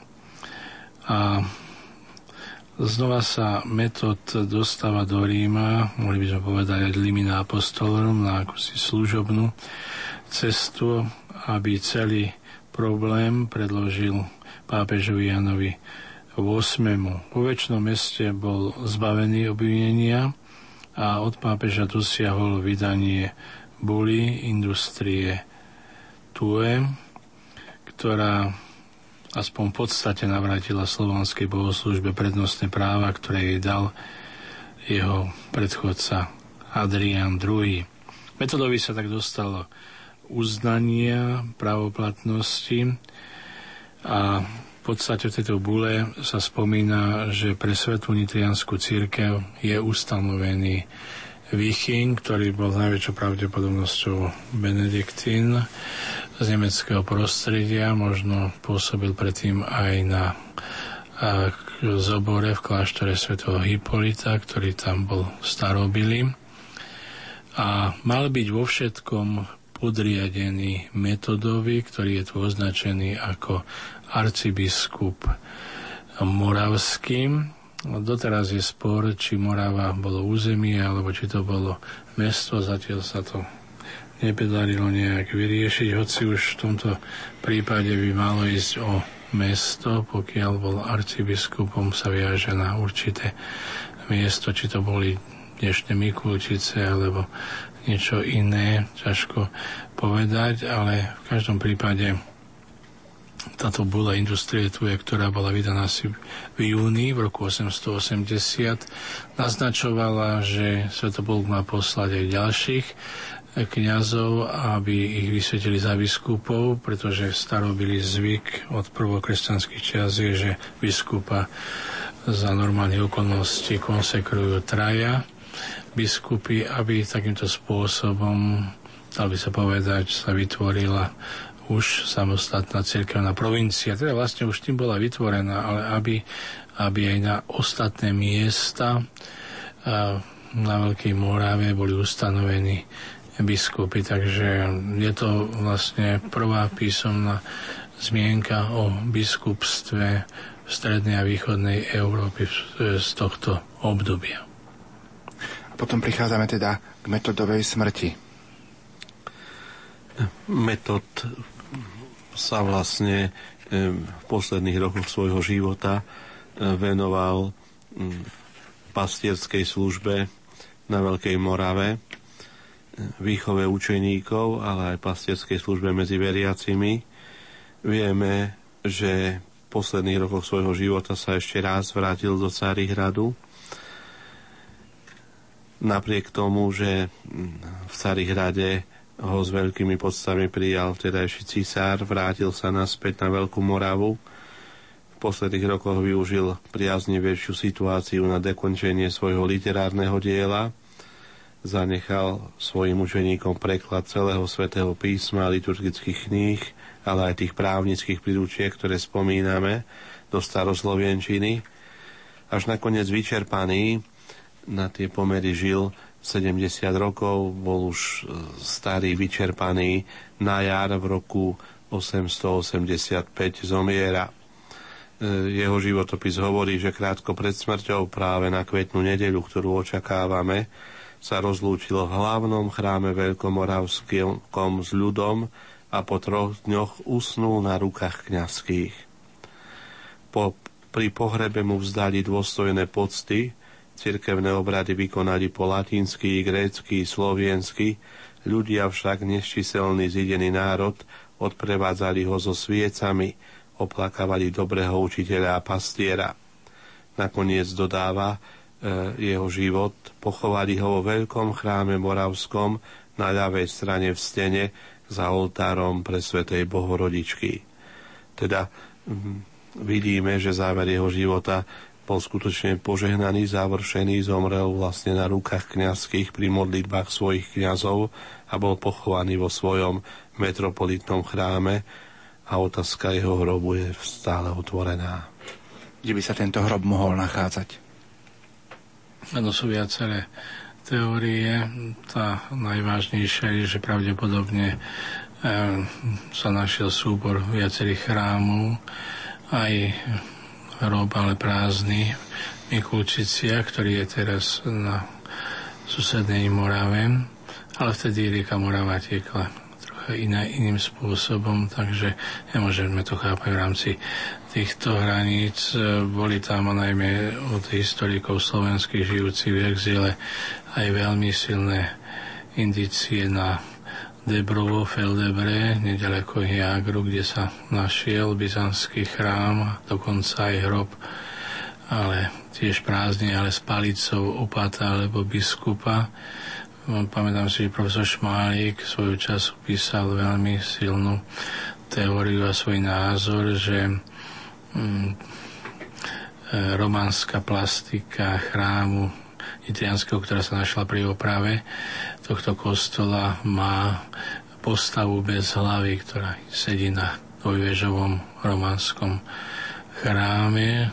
On tvrdil, že ide o náhrobok svätého metoda že bol zničený, pretože nechceli potom nepriatelia jeho misie, aby, aby bol uctievaný po smrti Hovorí sa aj o Devine, hovorí sa o Bratislave. Zatiaľ, žiaľ, nemáme toľko šťastia, aby sme mohli identifikovať rob svete. Metóda, ja len tak na odľahčenie spomeniem takú udalosť, keď som skúšal pred niekoľkými rokmi externistov, študentov a samozrejme, ako to na skúške býva, tak sa topiaci chytaj slámky, tak jedna študentka mi svetosvete tvrdila, že pred chvíľou vedela, kde je pochovaný svätý metód, ale práve teraz jej to vypadlo. tak hovorím, keď si na to spomeniete, určite sa stanete slávnou v tomto prípade. Žiaľ. Náš profesor dejín za našich čias seminári, profesor Bagin, mal veľkú túžbu, že sa nájde tento hrob svätého metóda ale ja si živo spomínam na rok 1985, keď bolo 1100 rokov e, od príchodu svätého Cyrila a Metoda, vtedy vyšla aj spomínaná encyklika e, Jana Pavla II. apoštoli Slovanov. Aj otec biskup bol vtedy vysvetený za kniaza, myslím, v 89. Ale ja som tam aj putoval v rámci kniazkej púte ako diakon. Bolo to vo veľkonočnom týždni a boli tam takmer všetci kniazy, aj diakoni, teda, sme vtedy boli vysvetení z celého Československa, ale za účasti ešte vtedy cirkevných tajomníkov. Ale aj tak to bola veľká taká manifestácia viery, to boli mnohí, stovky kniazov. Mnohí hovoria, že až tisíc tých kniazov bolo a že bola veľmi dojímavá homilia, ktorú mal František kardinál Tomášek práve tam a že, že to bol akýsi taký prolog, akýsi taký úvod tej púti, ktorá nasledovala potom na Velehrade a na túto kniazskú púť, e, ktorá bola 7. apríla vo veľkonočnom týždni na Velehrade sa mnohokrát zabúda a ona bola už tiež takým utužením bratstva jednoty, akýmsi úsvitom, že kniazy častokrát žili os, o,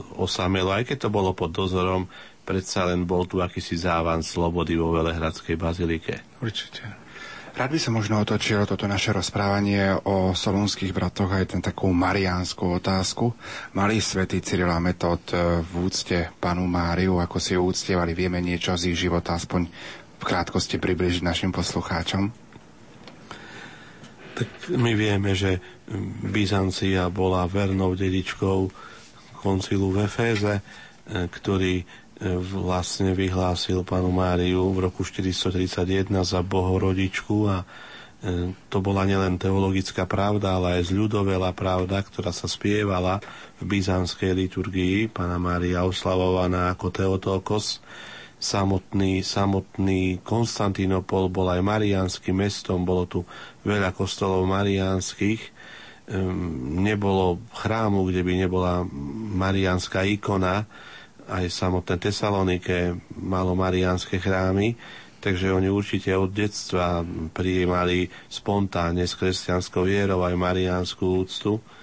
A to, že bol vlastne pochovaný za oltárom Bohorodičky, aj to, že napríklad svätý e, Cyril si už v mladosti uctieval Gregora, Gregora Nazianského a že si tam obľúbil mariánsky hymnus z tých básní Gregorových, on miloval poéziu, a celá byzantská tradícia o úcte k Bohorodičke svedčí o tom, že tá úcta mariánska bola aj u svätého Cyrila a Metoda. Zvykol o tom rozprávať za našich mladých čias e, pán e, biskup, neskôr e, arcibiskup in memoria Julius Gabriš, ktorý to často spomínal.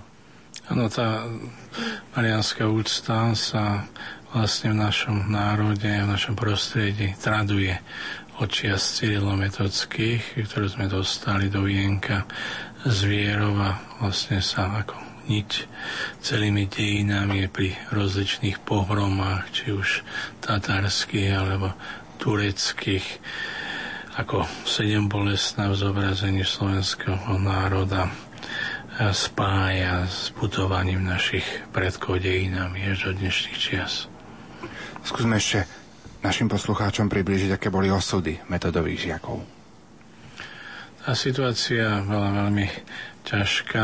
Bolo to ešte za svetu pulka, keď ako hovorí bulharská legenda, boli vyhnaní. Nakoľko mal na tom zásluhu Svetopulk, ťažko povedať. Niektorí Historici poukazujú, že nebol prítomný vtedy vo svojej krajine, ale určite tam vznikli mnohé intrigy, ktoré viedli k tomu, že niektorí z týchto učeníkov boli predaní do otroctva, najmä v Benátkach.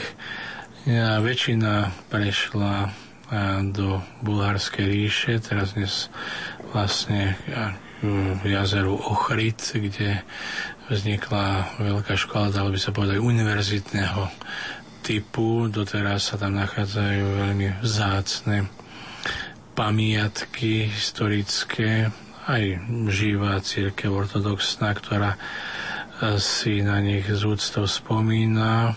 A samotný kláštor svätého Nauma, dnes premenený už na hotel, ale sa tam uchováva jeho hrob a, a potom ďalej dnešné územie Albánska, Beráte, Belograde, tam je veľmi silná tradícia, ukazujú dokonca aj relikvie, že tam zomrel a bol utopený svätý Gorazd, hoci tradície o Gorazdovi sú aj iné, že bol v Malopolsku, tam máme profesorka Lakonorská, profesor Lacko ju cituje, prípadne, že nebol vyhnaný ako príslušník veľmoského slobodného rodu. Určite takými najväčšími nositeľmi tejto cyrilometodskej tradície boli Bulhári, ktorí si veľmi vážili tieto hodnoty dokonca aj za bývalého socialistického režimu.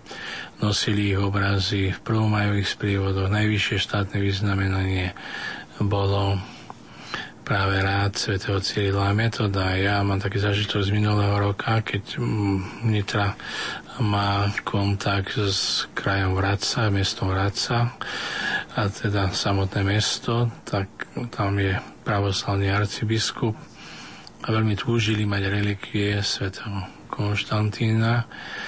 A keď však videl tú partikulu, že je veľmi maličká, nedá sa deliť, tak sa uspokojil uh, pán arcibiskup s dotýkom teda textilie tejto reliky, ktorú sú odniesol s potvrdením a minulý rok sme to navštívili aj s relikviárom toto mesto všade to bolo prijaté s veľkou úctou už no, keď sme vystúpili z lietadla vedeli o tom na letisku pracovníci, ktorí dávali prejavy úcty a, a v tom chráme bol taký veľký záujem, že, že dva dní tam prichádzali ľudia, veľký záujem médií o týchto našich svetých bratov, konkrétne Konštantína. Takže v tomto národe to veľmi žije. Samozrejme aj iné slovanské národy si uctievajú teda aj vzťahom k týmto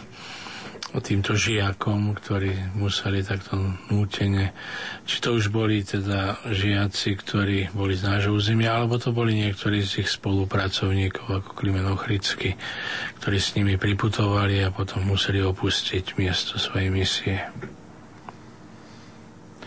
My si v tejto chvíli opäť, milí poslucháči, trochu zahráme po pesničke, dám už priestor vašim SMS-kám a mailom a pevne verím, že odpovieme aj na niektoré telefonáty. Sion.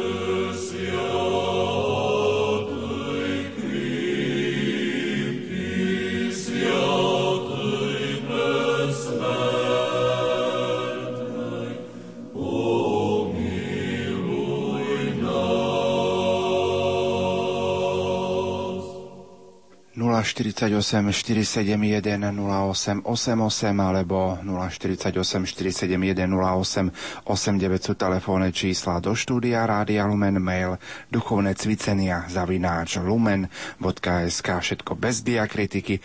Pozerám do našej mailovej schránky, píše nám poslucháčka Mária. Pochválený buď Ježiš Kristus. Som nesmierne vďačná za to, že môžem denne čítať a rozímať nad Svetým písmom, že, sa mô, že môžem sa zúčastňovať Svetej Omše v zrozumiteľnom jazyku. Hlboko prežívam každé slovo, je to pre mňa zmyslom života. Neviem si ani predstaviť, že by som tomu nerozumela. Je mi ľúto ľudí, ktorí bez záujmu zvykovo sú prítomní pri slávení Svetej Omše, či Sveté písmo je niekde zaprášené, nepoštimnuté, ani si neuvedomujú, aký dar zanedbávajú či nepríjmajú. Bohu vďaka za svetých Cyrila a Metoda, ktorí nám sprostredkovali tieto dary úplne a pre nás rozumiteľne. Ďakujem za sprostredkovanie duchovných cvičení cez Rádio Lumen. Nech pán žehná vaše misijné dielo. Tu nám píše poslucháčka Mária. Poďme poďme k telefónnym linkám. Máme prvého poslucháča, takže 048 471 08 88 alebo koncovka 89. Poprosím vás o konkrétnu otázku pre našich hostí, takže dobrý večer.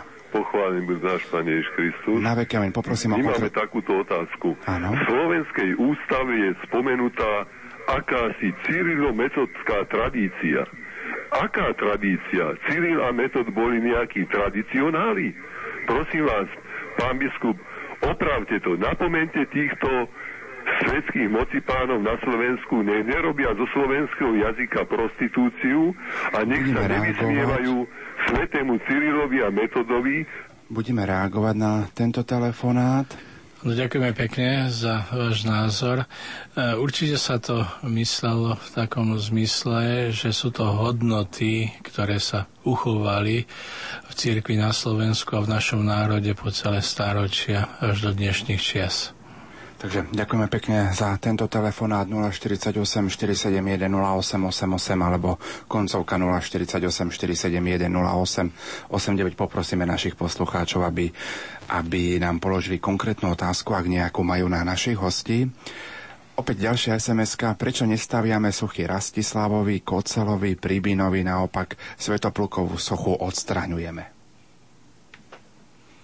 Tak sochy týmto významným osobnostiam sa mm, stávajú, niektoré sa plánujú. Viem, samotná socha svätého Cyrila Metoda sa nachádza vo viacerých e, slovenských mestách a čo sa týka panovníkov, napríklad Príbina má dôstojnú sochu hoci z minulých čias v Nitre a myslím, že sa plánuje, už bola vyhlásená aj celo národná zbierka na sochu Rastislava. Kde bude umiestnená, neviem zatiaľ. Pozerám do našich SMS-iek. Otec biskup, e, boli ste na audiencii u svätého otca Jana Pavla II. Benedikta XVI. Stretli ste sa s pápežmi? Áno, mal som to šťastie v roku 1994, keď som bol v Vatikánskom tajnom archíve dlhší čas, tak Gastel Gandolfo mali vybavenú audienciu na e, osobné privátnej svetej omši.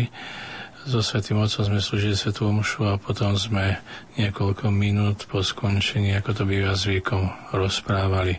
Starejším Svetým Otcom som sa stretol ako menovaný, novomenovaný biskup, e, keď som bol na formácii v Ríme v jeseni v roku 2005, tak nás tiež každé osobne mali sme možnosť ho pozdraviť a povedať si niekoľko slov potom aj pri stretnutí ad limina, kde sme boli úradne na návšteve v Ríme.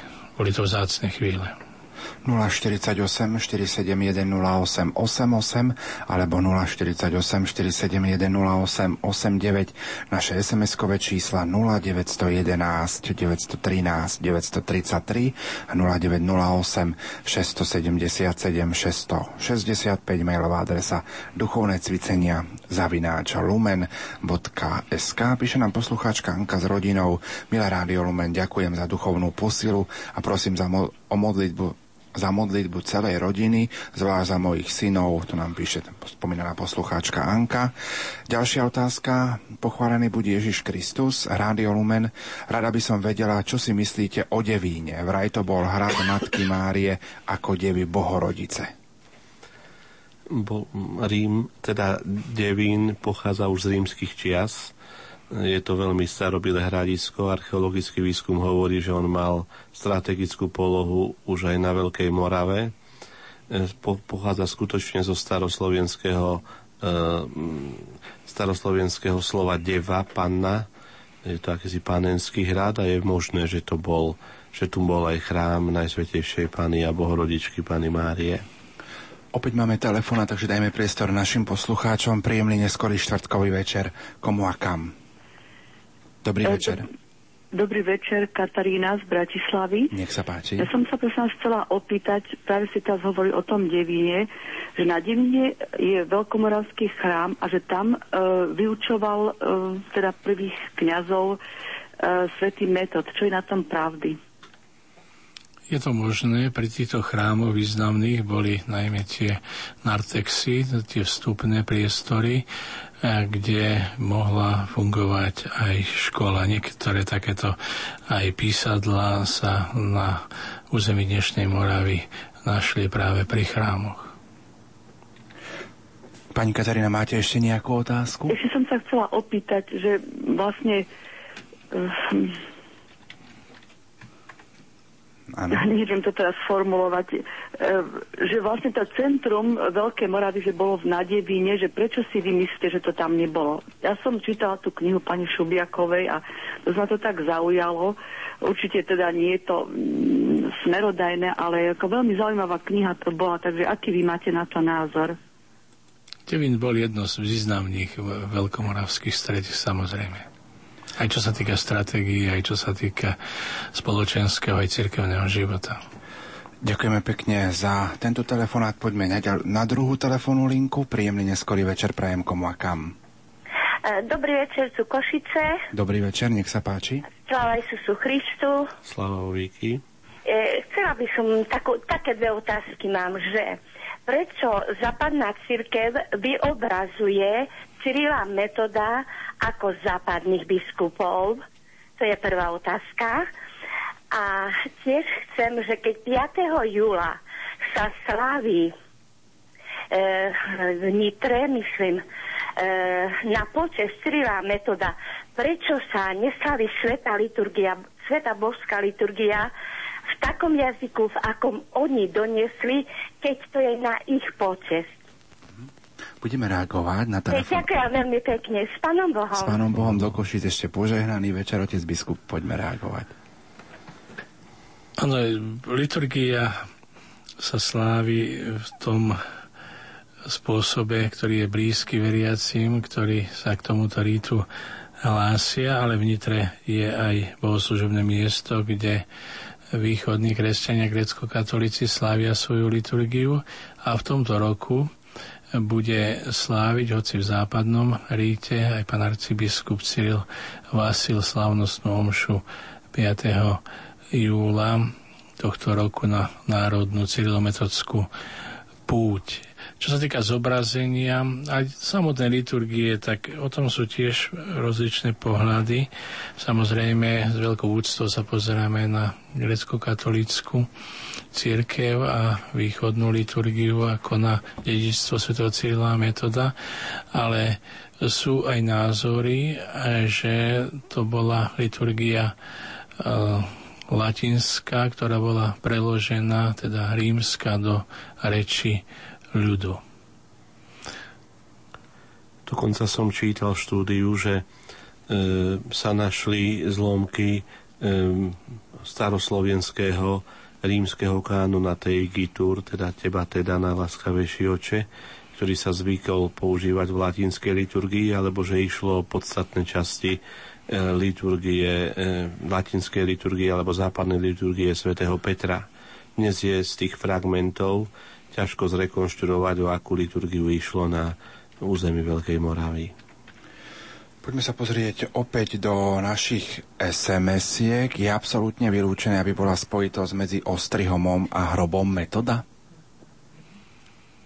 Tak územie Granu dnešného Ostrihomu jeden čas patrilo do najmä za Svetopluka do Veľkej Moravy, tak nie je to vylúčené.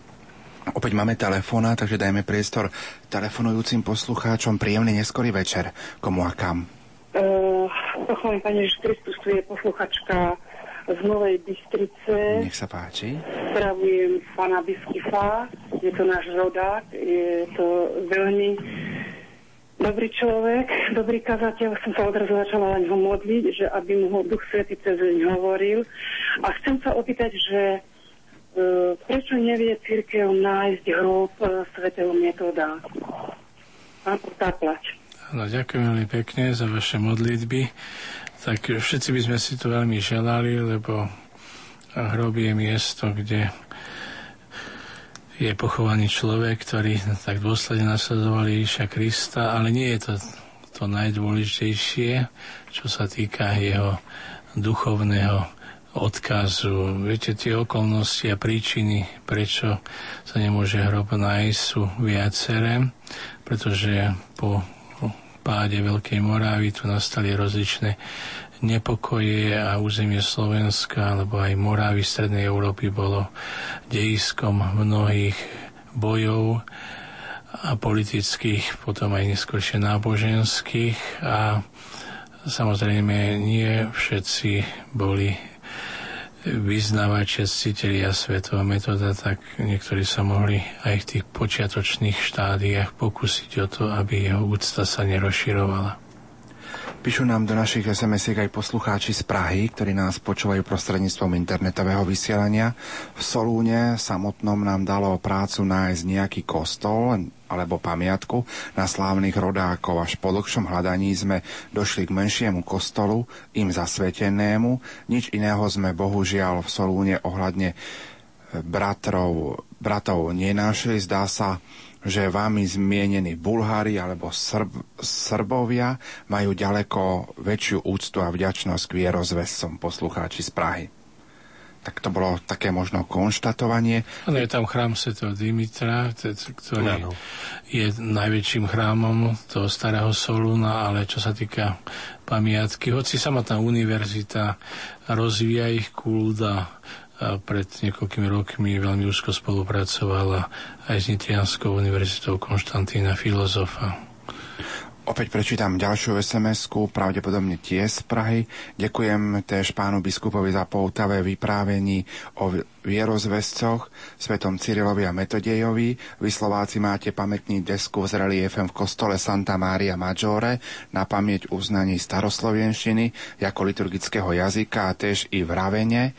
Je ďalší vaše slovenská pamätný deska na vierozvesci a nezapomeňme i na oltár podzemnej bazilice svätého Klimenta, kde sú ostatky svätého Cyrila. I tam je nápis Slovenčine. Ďakujem za péči, ktorou obom solúnskym bratším venujete. Ďakujeme aj my.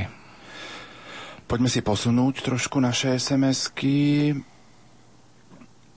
Otec biskup, som hrdý, že počúvam e, svojho diecezneho biskupa hovoriť o tých, ktorí nám priniesli Božie slovo. Ďakujeme Pánu Bohu, že vás máme. Farníci z Veľkej alebo Lehoty, môže byť. Ďakujeme, ďakujeme pekne. Prechovávam a zdávam mimoriadnú úctu k vierozvedcom. Nevedel som sa dočkať pohľadu na relikviu. Bol to krásny, blažený pocit.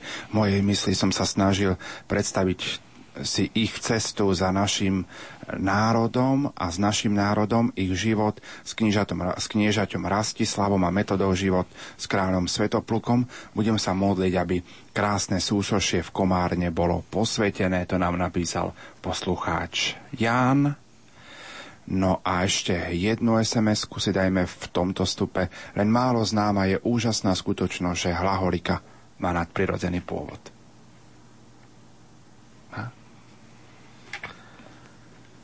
No, tak e, hlaholika je skutočne zložená zo znakov, ktoré sú veľmi blízke Bohu. Už som spomínal kruh ako znak Božej dokonalosti, trojholník ako znak trojice, troch osôb Bohu a kríža ako znaku spásy. Um, o svetom Cyrilovi sa hovorí, už tu spomínal otec biskup, že si vybral múdrosť za svoju snúb, životnú družku, bol v spolupráci s Duchom Svetým veľmi múdry. Spomína sa, že sa naučil niektoré knihy aj tak, že sa zavrel a pomodlil k Duchu Svetému. Je možné a je viac ako pravdepodobné, že nadprirodzená Božia milosť pomáhala pri zostavovaní hlaholiky. Pripomeniem kontakt do štúdia 0911 913 933 a 0908 677 665 mailová adresa duchovné cvicenia zavináč lumen.sk.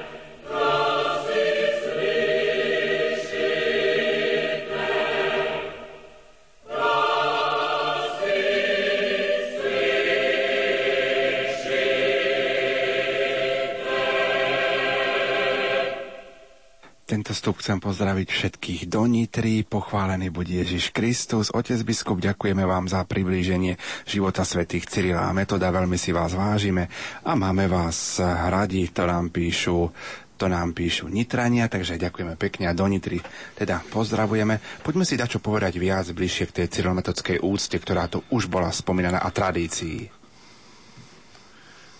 Často zaznievajú, najmä okolo sviatku Svetocíla metoda, že vytvárame akúsi umelú historickú legendu, že oprašujeme stále rekvizity, že predsa nie sú na to historické dôkazy, ktoré by určitým spôsobom svedčili o tom, že táto úcta v našom národe bola, mnohí by ju chceli vidieť niekde inde, možno aj na území, ako to bolo v minulosti dnešného Srbska alebo južnejšie od územia dnešného Slovenska a Moravy. Je pravdou, že medzi 10. a 16. storočím sa vyskytujú viac sporadické svedectva o cieľometodskej tradícii na slovenskej území, ale na druhej strane jestuje tvorba a ústne podanie, čo sa zaslúžili najmä Gerici, ktorí rozširovali na dvoroch veľmožov a kniežat, ako aj medzi ľudom spomienku na slávnu históriu Veľkej Moravy a cyrilometodické tradície. A samozrejme je to predovšetkým liturgia, dokonca aj liturgické záznamy v liturgických knihách, či je to už mysal bratislavský, ktorý dokonca má aj ich sviatok, alebo aj Omšová kniha spiskej kapituly z konca 14. storočia, spisky mysal, kde na 9. marca sa uvádza sviatok Cyrili et Metudí. My vieme, že vlastne táto úcta cyrilometodská potom po stredoveku veľmi silno ožila pri národnom prebudení, pri národnom povedomí v 18. a najmä potom v 19. storočí. Mm, renesancia tejto úcty bola najmä v súvislosti s miléniom, e, s mm, výročím, tisícim výročím príchodu svätého Cyrila a Metoda na Veľkú Moravu, kedy vtedajší mansko biskup Štefan Mojzes, aj prvý predseda Matice Slovenskej, e, najmä vo svojej diecéze sa snažil oživiť túto cyrilometodskú úctu. Nedá mi nespomenúť, že vlastne e, na sviatok Najsvetejšej Trojice 31. mája v roku 1863 požehnal oltárny obraz e, v Selciach, e, zmenil patrocínium chrámu všetkých svetých práve na, na kostol svätého Cyrila a Metóda a že v podstate chcel, aby sa slávil ich sviatok práve 5. júla.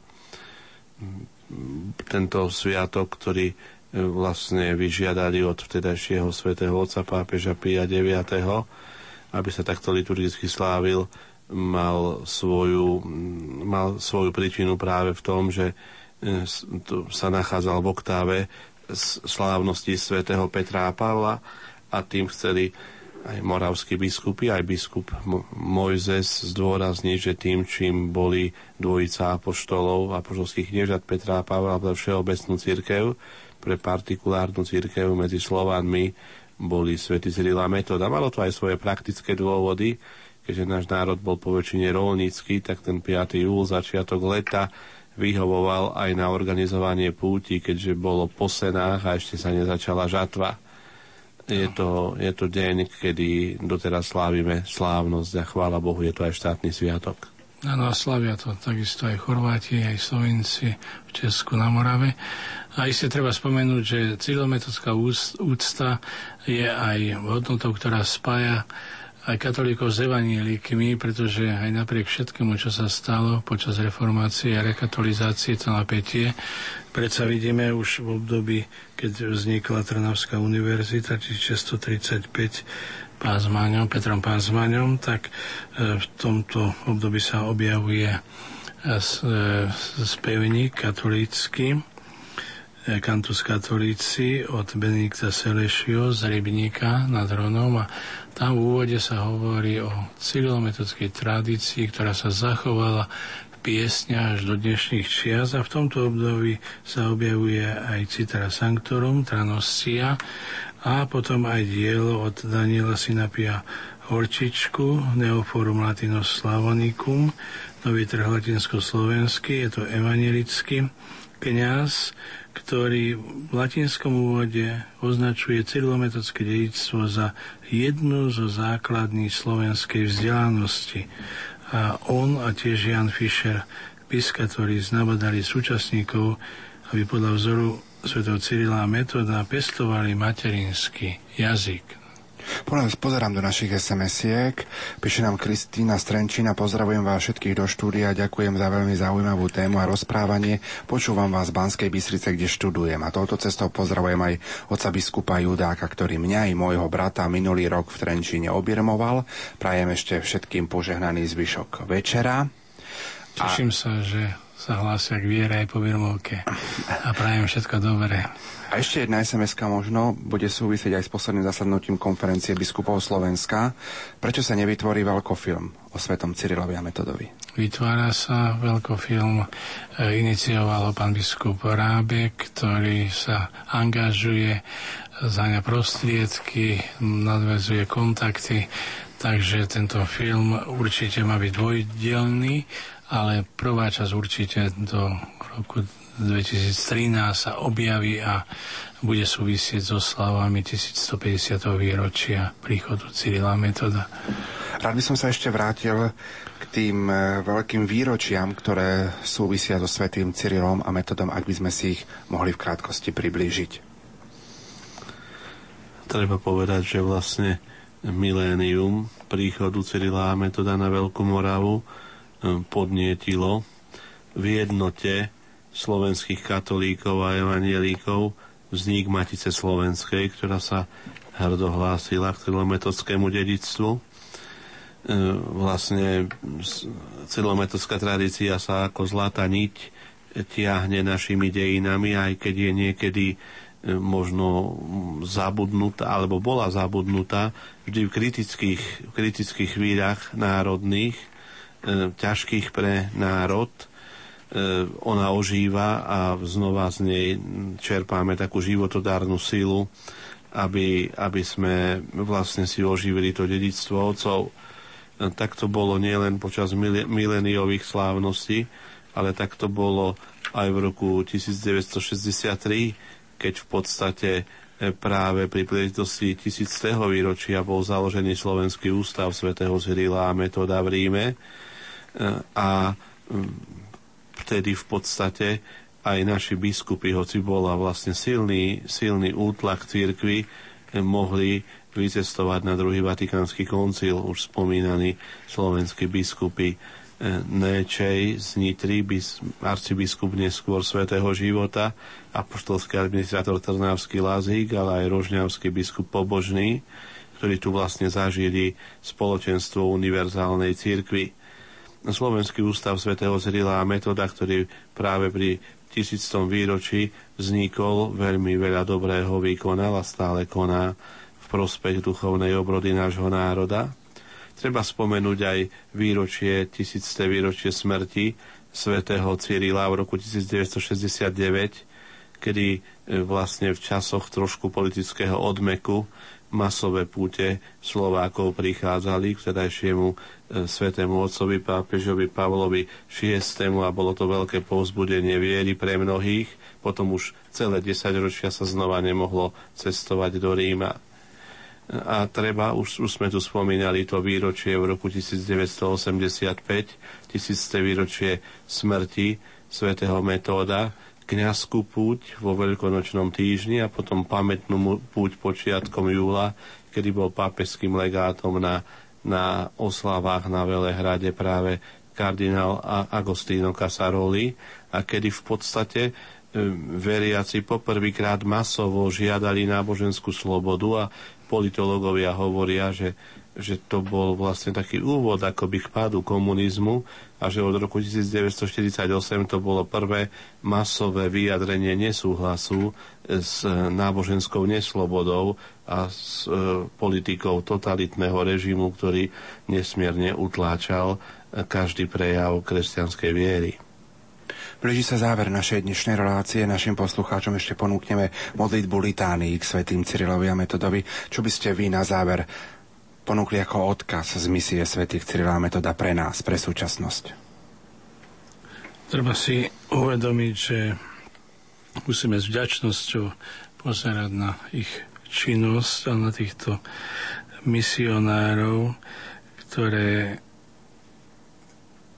tieto hodnoty, ktoré sme spomínali a ďalšie, ktoré ani neboli spomenuté, e, boli fundamentom, na ktorom môžeme stavať a hlásiť sa k týmto cieľometodickým hodnotám naozaj nie je niečo, čo je len návratom do minulosti, ale Božie slovo a hodnoty kresťanské sú vždy živé. Je dôležité ich aktualizovať, uviesť do konkrétneho života a myslím si, že aj toto to ročie prípravy na toto jubileum má smerovať tomu, aby sme to pohanstvo novodobé, ktoré nás zasahuje, aby sme zavrhli a aby sme sa pevne držali kresťanských hodnôt a viery, aby sme si ju vážili, aby sme ju prehlbovali, aby sme ju žili. To bude najkrajšie poďakovanie a prejav našej vďačnosti voči týmto svetým bratom. Ja sa len pripájam k tomu, čo hovoril otec biskup. Skutočne stali sme sa kultúrnými vtedy, keď sme prijali kresťanstvo a prvé slova, ktoré boli napísané v reči našich predkov, boli práve slova e, Evanielia, e, slova z Janovho prologu o, o tom, že sa slovo s veľkým S to logo stalo telom a prebývalo medzi nami a že Kristus tak vlastne vstúpil cez spôsobenie svätého Cyrila a Metoda do dejín nášho národa.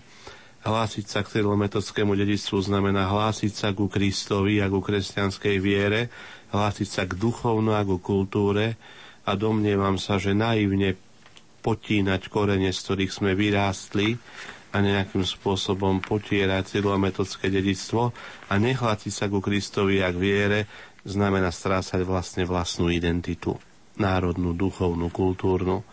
A dedic, práve toto je dedictvo osov, naša kresťanská viera a všetky tie kultúrne, duchovné, právne hodnoty, ktoré pre nás silometodské dedictvo znamená. Ďakujem veľmi pekne za to, že dnes večer našimi hostiami boli nitrianský diecezný biskup Monsignor William Judák a cirkevný historik a farár v Selciach doktor Gabriel Brenza, že sme spoločne mohli rozoberať význam misie svätých Cyrila a Metoda na našom území.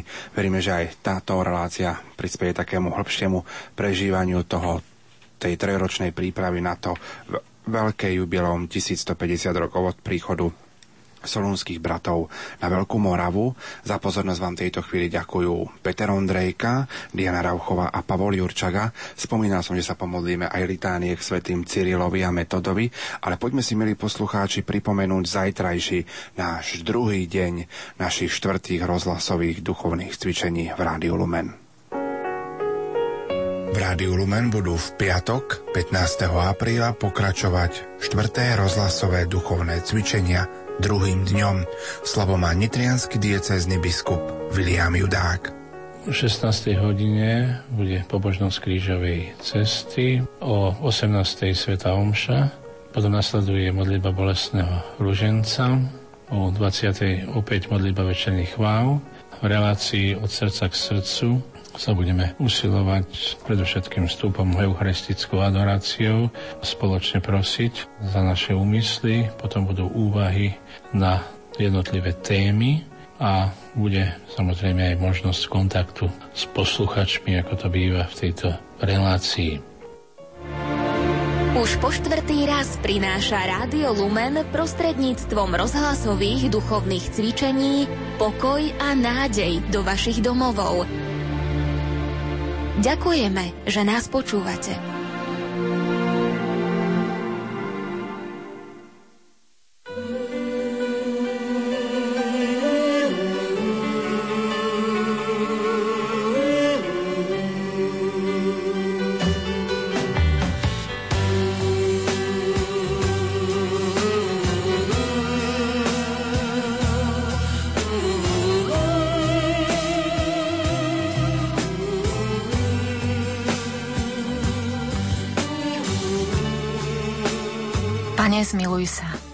Pane, zmiluj sa. Kriste, zmiluj sa. Kriste, zmiluj sa. Pane, zmiluj sa. Pane, zmiluj sa. Otec na nebesiach Bože. Zmiluj sa nad nami. Syn vykupiteľ sveta Bože. Zmiluj sa nad nami. Duch Svetý Bože. Zmiluj sa nad nami. Svetá Trojica, jeden Boh. Zmiluj sa nad nami. Svetý Cyril a Metod prichádzajúci so slovom Evanielia. Orodujte za nás. Svetý Cyril a Metod oslavujúci celým svojim životom Boha. Orodujte za nás. Svetý Cyril a Metod chváliaci milosrdenstvo Boha. Orodujte za nás. Svetý Cyril a Metod, verní vyznávači pravého Boha. Orodujte za nás. Svetý Cyril a Metod, ohlasujúci veľké skutky Boha. Orodujte za nás. Svetý Cyril a Metod, šíriaci pokoj Kristov. Orodujte za nás. Svetý Cyril a Metod, sítiaci národy slovom Božím. Orodujte za nás. Svetý Cyril a Metod, milujúci Krista. Orodujte za nás. Svetý Cyril a Metod, poslušní synovia cirkvy. Orodujte za nás. Svetý Cyril a Metod, zvestujúci slová života večného. Orodujte za nás. Svetý Cyril a Metod, prinášajúci národom dary Ducha Svetého. Orodujte za nás. Svetý Cyril a Metod, ohlasujúci Božie prikázania. Orodujte za nás. Svetý Cyril a Metod, milujúci ľud, ku ktorému boli poslaní. Orodujte za nás. Svetý Cyril a Metod, ohlasovatelia Božích zámerov. Orodujte za nás. Svetý Cyril a Metod, praví synovia pokoja. Orodujte za nás. Svetý Cyril a Metod, hlásatelia jediného Boha. Orodujte za nás. Svetý Cyril a Metod, hlásatelia veľkých diel Božích. Orodujte za nás. Svetý Cyril a Metod, muži svetého života. Orodujte za nás. Svetý Cyril a Metod, hviezdy jasné slovenského národa. Orodujte za nás. Svetý Cyril a Metod, lúče slnka vychádzajúceho v temnotách. Orodujte za nás. Svetý Cyril a Metod, orodovníci za náš národ pred trónom Najvyššieho. Orodujte za nás. Svetý Cyril a Metod, sláviaci spásnu Kristovu obetu. Orodujte za nás. Svetý Cyril a Metod, učitelia lásky Boha. Orodujte za nás.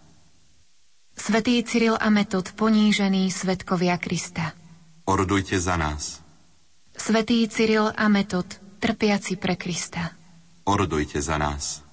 Svetý Cyril a Metod, svedčiaci svojim životom o spáse Kristovho kríža. Orodujte za nás. Svetý Cyril a Metod, svetlá v temnotách. Orodujte za nás. Svetý Cyril a Metod, hlásatelia Kristovho vykúpenia. Orodujte za nás. Svetý Cyril a Metod, hlásatelia Božieho odpustenia. Orodujte za nás. Svetý Cyril a Metod, ozdoby Svetej Cirkvy. Orodujte za nás. Svetý Cyril a Metod, spievajúci chvály o Bohu. Orodujte za nás. Svetý Cyril a Metod, zapaľujúci srdcia po Bohu. Orodujte za nás. Svetý Cyril a Metod, učiaci národy poznávať Krista. Orodujte za nás. Svetý Cyril a Metod, rozjímajúci o Božích príkazoch.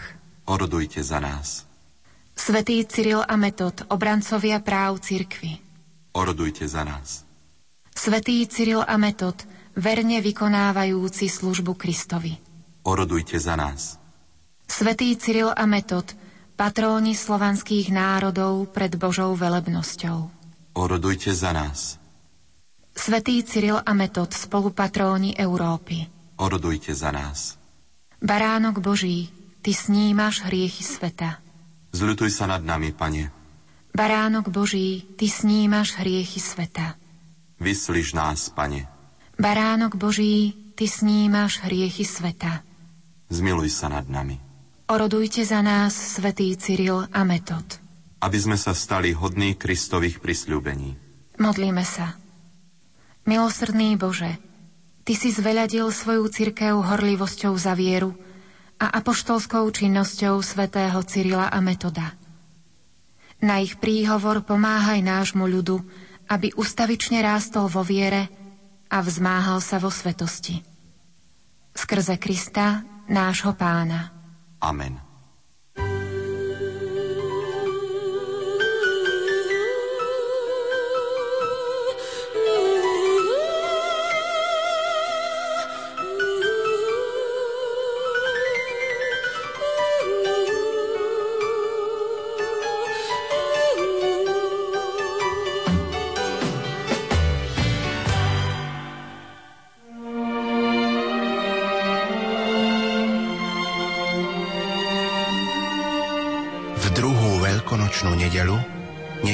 Božieho milosrdenstva, bude pápež Jan Pavol II blahorečený.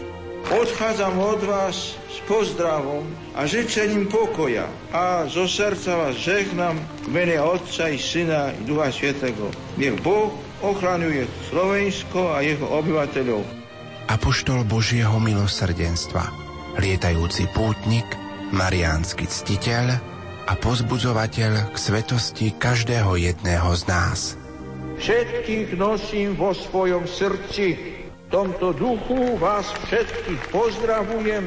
Dúfam, že nie je to s Bohom, ale dovidenia.